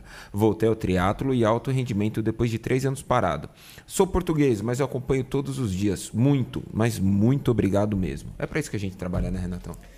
Cara, muito obrigado pela mensagem, pelo carinho, de verdade. O William Pablo mandou assim: Pergunta pro Renato aí, Bob Esponja, quando vai chegar o Ironberg CT em Balneário Camboriú? A cidade tá na guarda. Porra, tem uma pertinho lá em Floripa, tem, não é tão tem uma longe, pertinho. né? Olha, confesso para vocês que, a princípio, não estamos pensando em balneário. A princípio, estamos pensando primeiro em algumas capitais. Mas, cara, eu acho que é 40 minutinhos de balneário para Floripa, vai. Bora final de semana fazer um treino junto comigo que eu vou estar lá direto. Fechado? Última pergunta. William Berton. Boa noite. Tive hepatite A em 2011 e gostaria de saber sobre o uso de hormônios. Tenho 29 anos e meu BF está na casa dos 19%. Que que? Hepatite A em 2011, 10 anos atrás. Tá. Os hormônios da testosterona são os hormônios menos hepatotóxicos, principalmente de uso inje- injetável. Não se usa via oral testosterona, mas uso tópico também é muito bom. O uso tópico, que é a testosterona em gel, essa testosterona base de uso tópico, ela tem uma baixa hepatotoxicidade. O que eu preciso é que você entenda que você é um cara que teve uma doença muito perigosa, que é a hepatite. Então, qualquer tipo de trabalho de uso de hormônio esteroide precisa ter um acompanhamento clínico, entende? Você precisa ter exames, principalmente de bilirrubina, gama-GT, TGO e TGP, que são marcadores do seu, é, do seu, do seu fígado que não podem sofrer grandes alterações. Você tem um histórico. Toda pessoa que tem um histórico de saúde, ela precisa entender o que é mais valioso na minha vida: a saúde ou o shape? Até porque você consegue sim construir um shape sem uso de hormônios. Consegue sim. Agora, se você já pensou, se você tem uma dor de cabeça, você não consegue ir para academia. Se você tiver com dor de cabeça, você não consegue nem pensar em shape. Se uma dor de cabeça é capaz de fazer você esquecer o shape, imagina estar de cama com insuficiência hepática. Então, se você pretende fazer uso de hormônio esteroide, eu lhe digo, você talvez, provavelmente consiga fazer uso dele, mesmo tendo o histórico de hepatite. Mas você só vai conseguir fazer isso de forma segura com um acompanhamento clínico. Porque se você não tiver um acompanhamento clínico, é brincar de roleta russa. É colocar num 38 uma bala de revólver, ficar girando e atirando, girando e atirando. É mais ou menos essa a comparação. Valeu? Pessoal, fechamos aqui mais um Cariani Responde para vocês direto do Ironberg Podcast. E amanhã, calma, calma, calma. Amanhã, às 17 horas, nós temos um podcast que vocês amam de fisiculturismo. Kleber Caramelo. Que vocês amam dos podcasts, das lives da Muscle Meu Contest. Deus, e Tinho Lima e Jorlan. Nós vamos falar um pouco sobre o cenário competitivo. Nós vamos falar sobre o Europa Pro. Nós vamos falar um pouco sobre as competições que virão de Ramon e Gorila. E Ramon, Gorila e Alex dos Anjos. quem poderia vencer? Nossa, Podemos dar o nosso palpite. Amanhã, Ironberg Podcast Fisiculturismo às 17 horas. Espero vocês. E ó, por favor, agora, Mauricião vai soltar agora. Corre lá. Conheçam os novos integrantes os integrantes da nova Casa dos Campeões Projeto Mister Olímpia. Quem sabe um daqueles atletas não representa o seu estado, não representa a tua história, a tua vida. Valeu!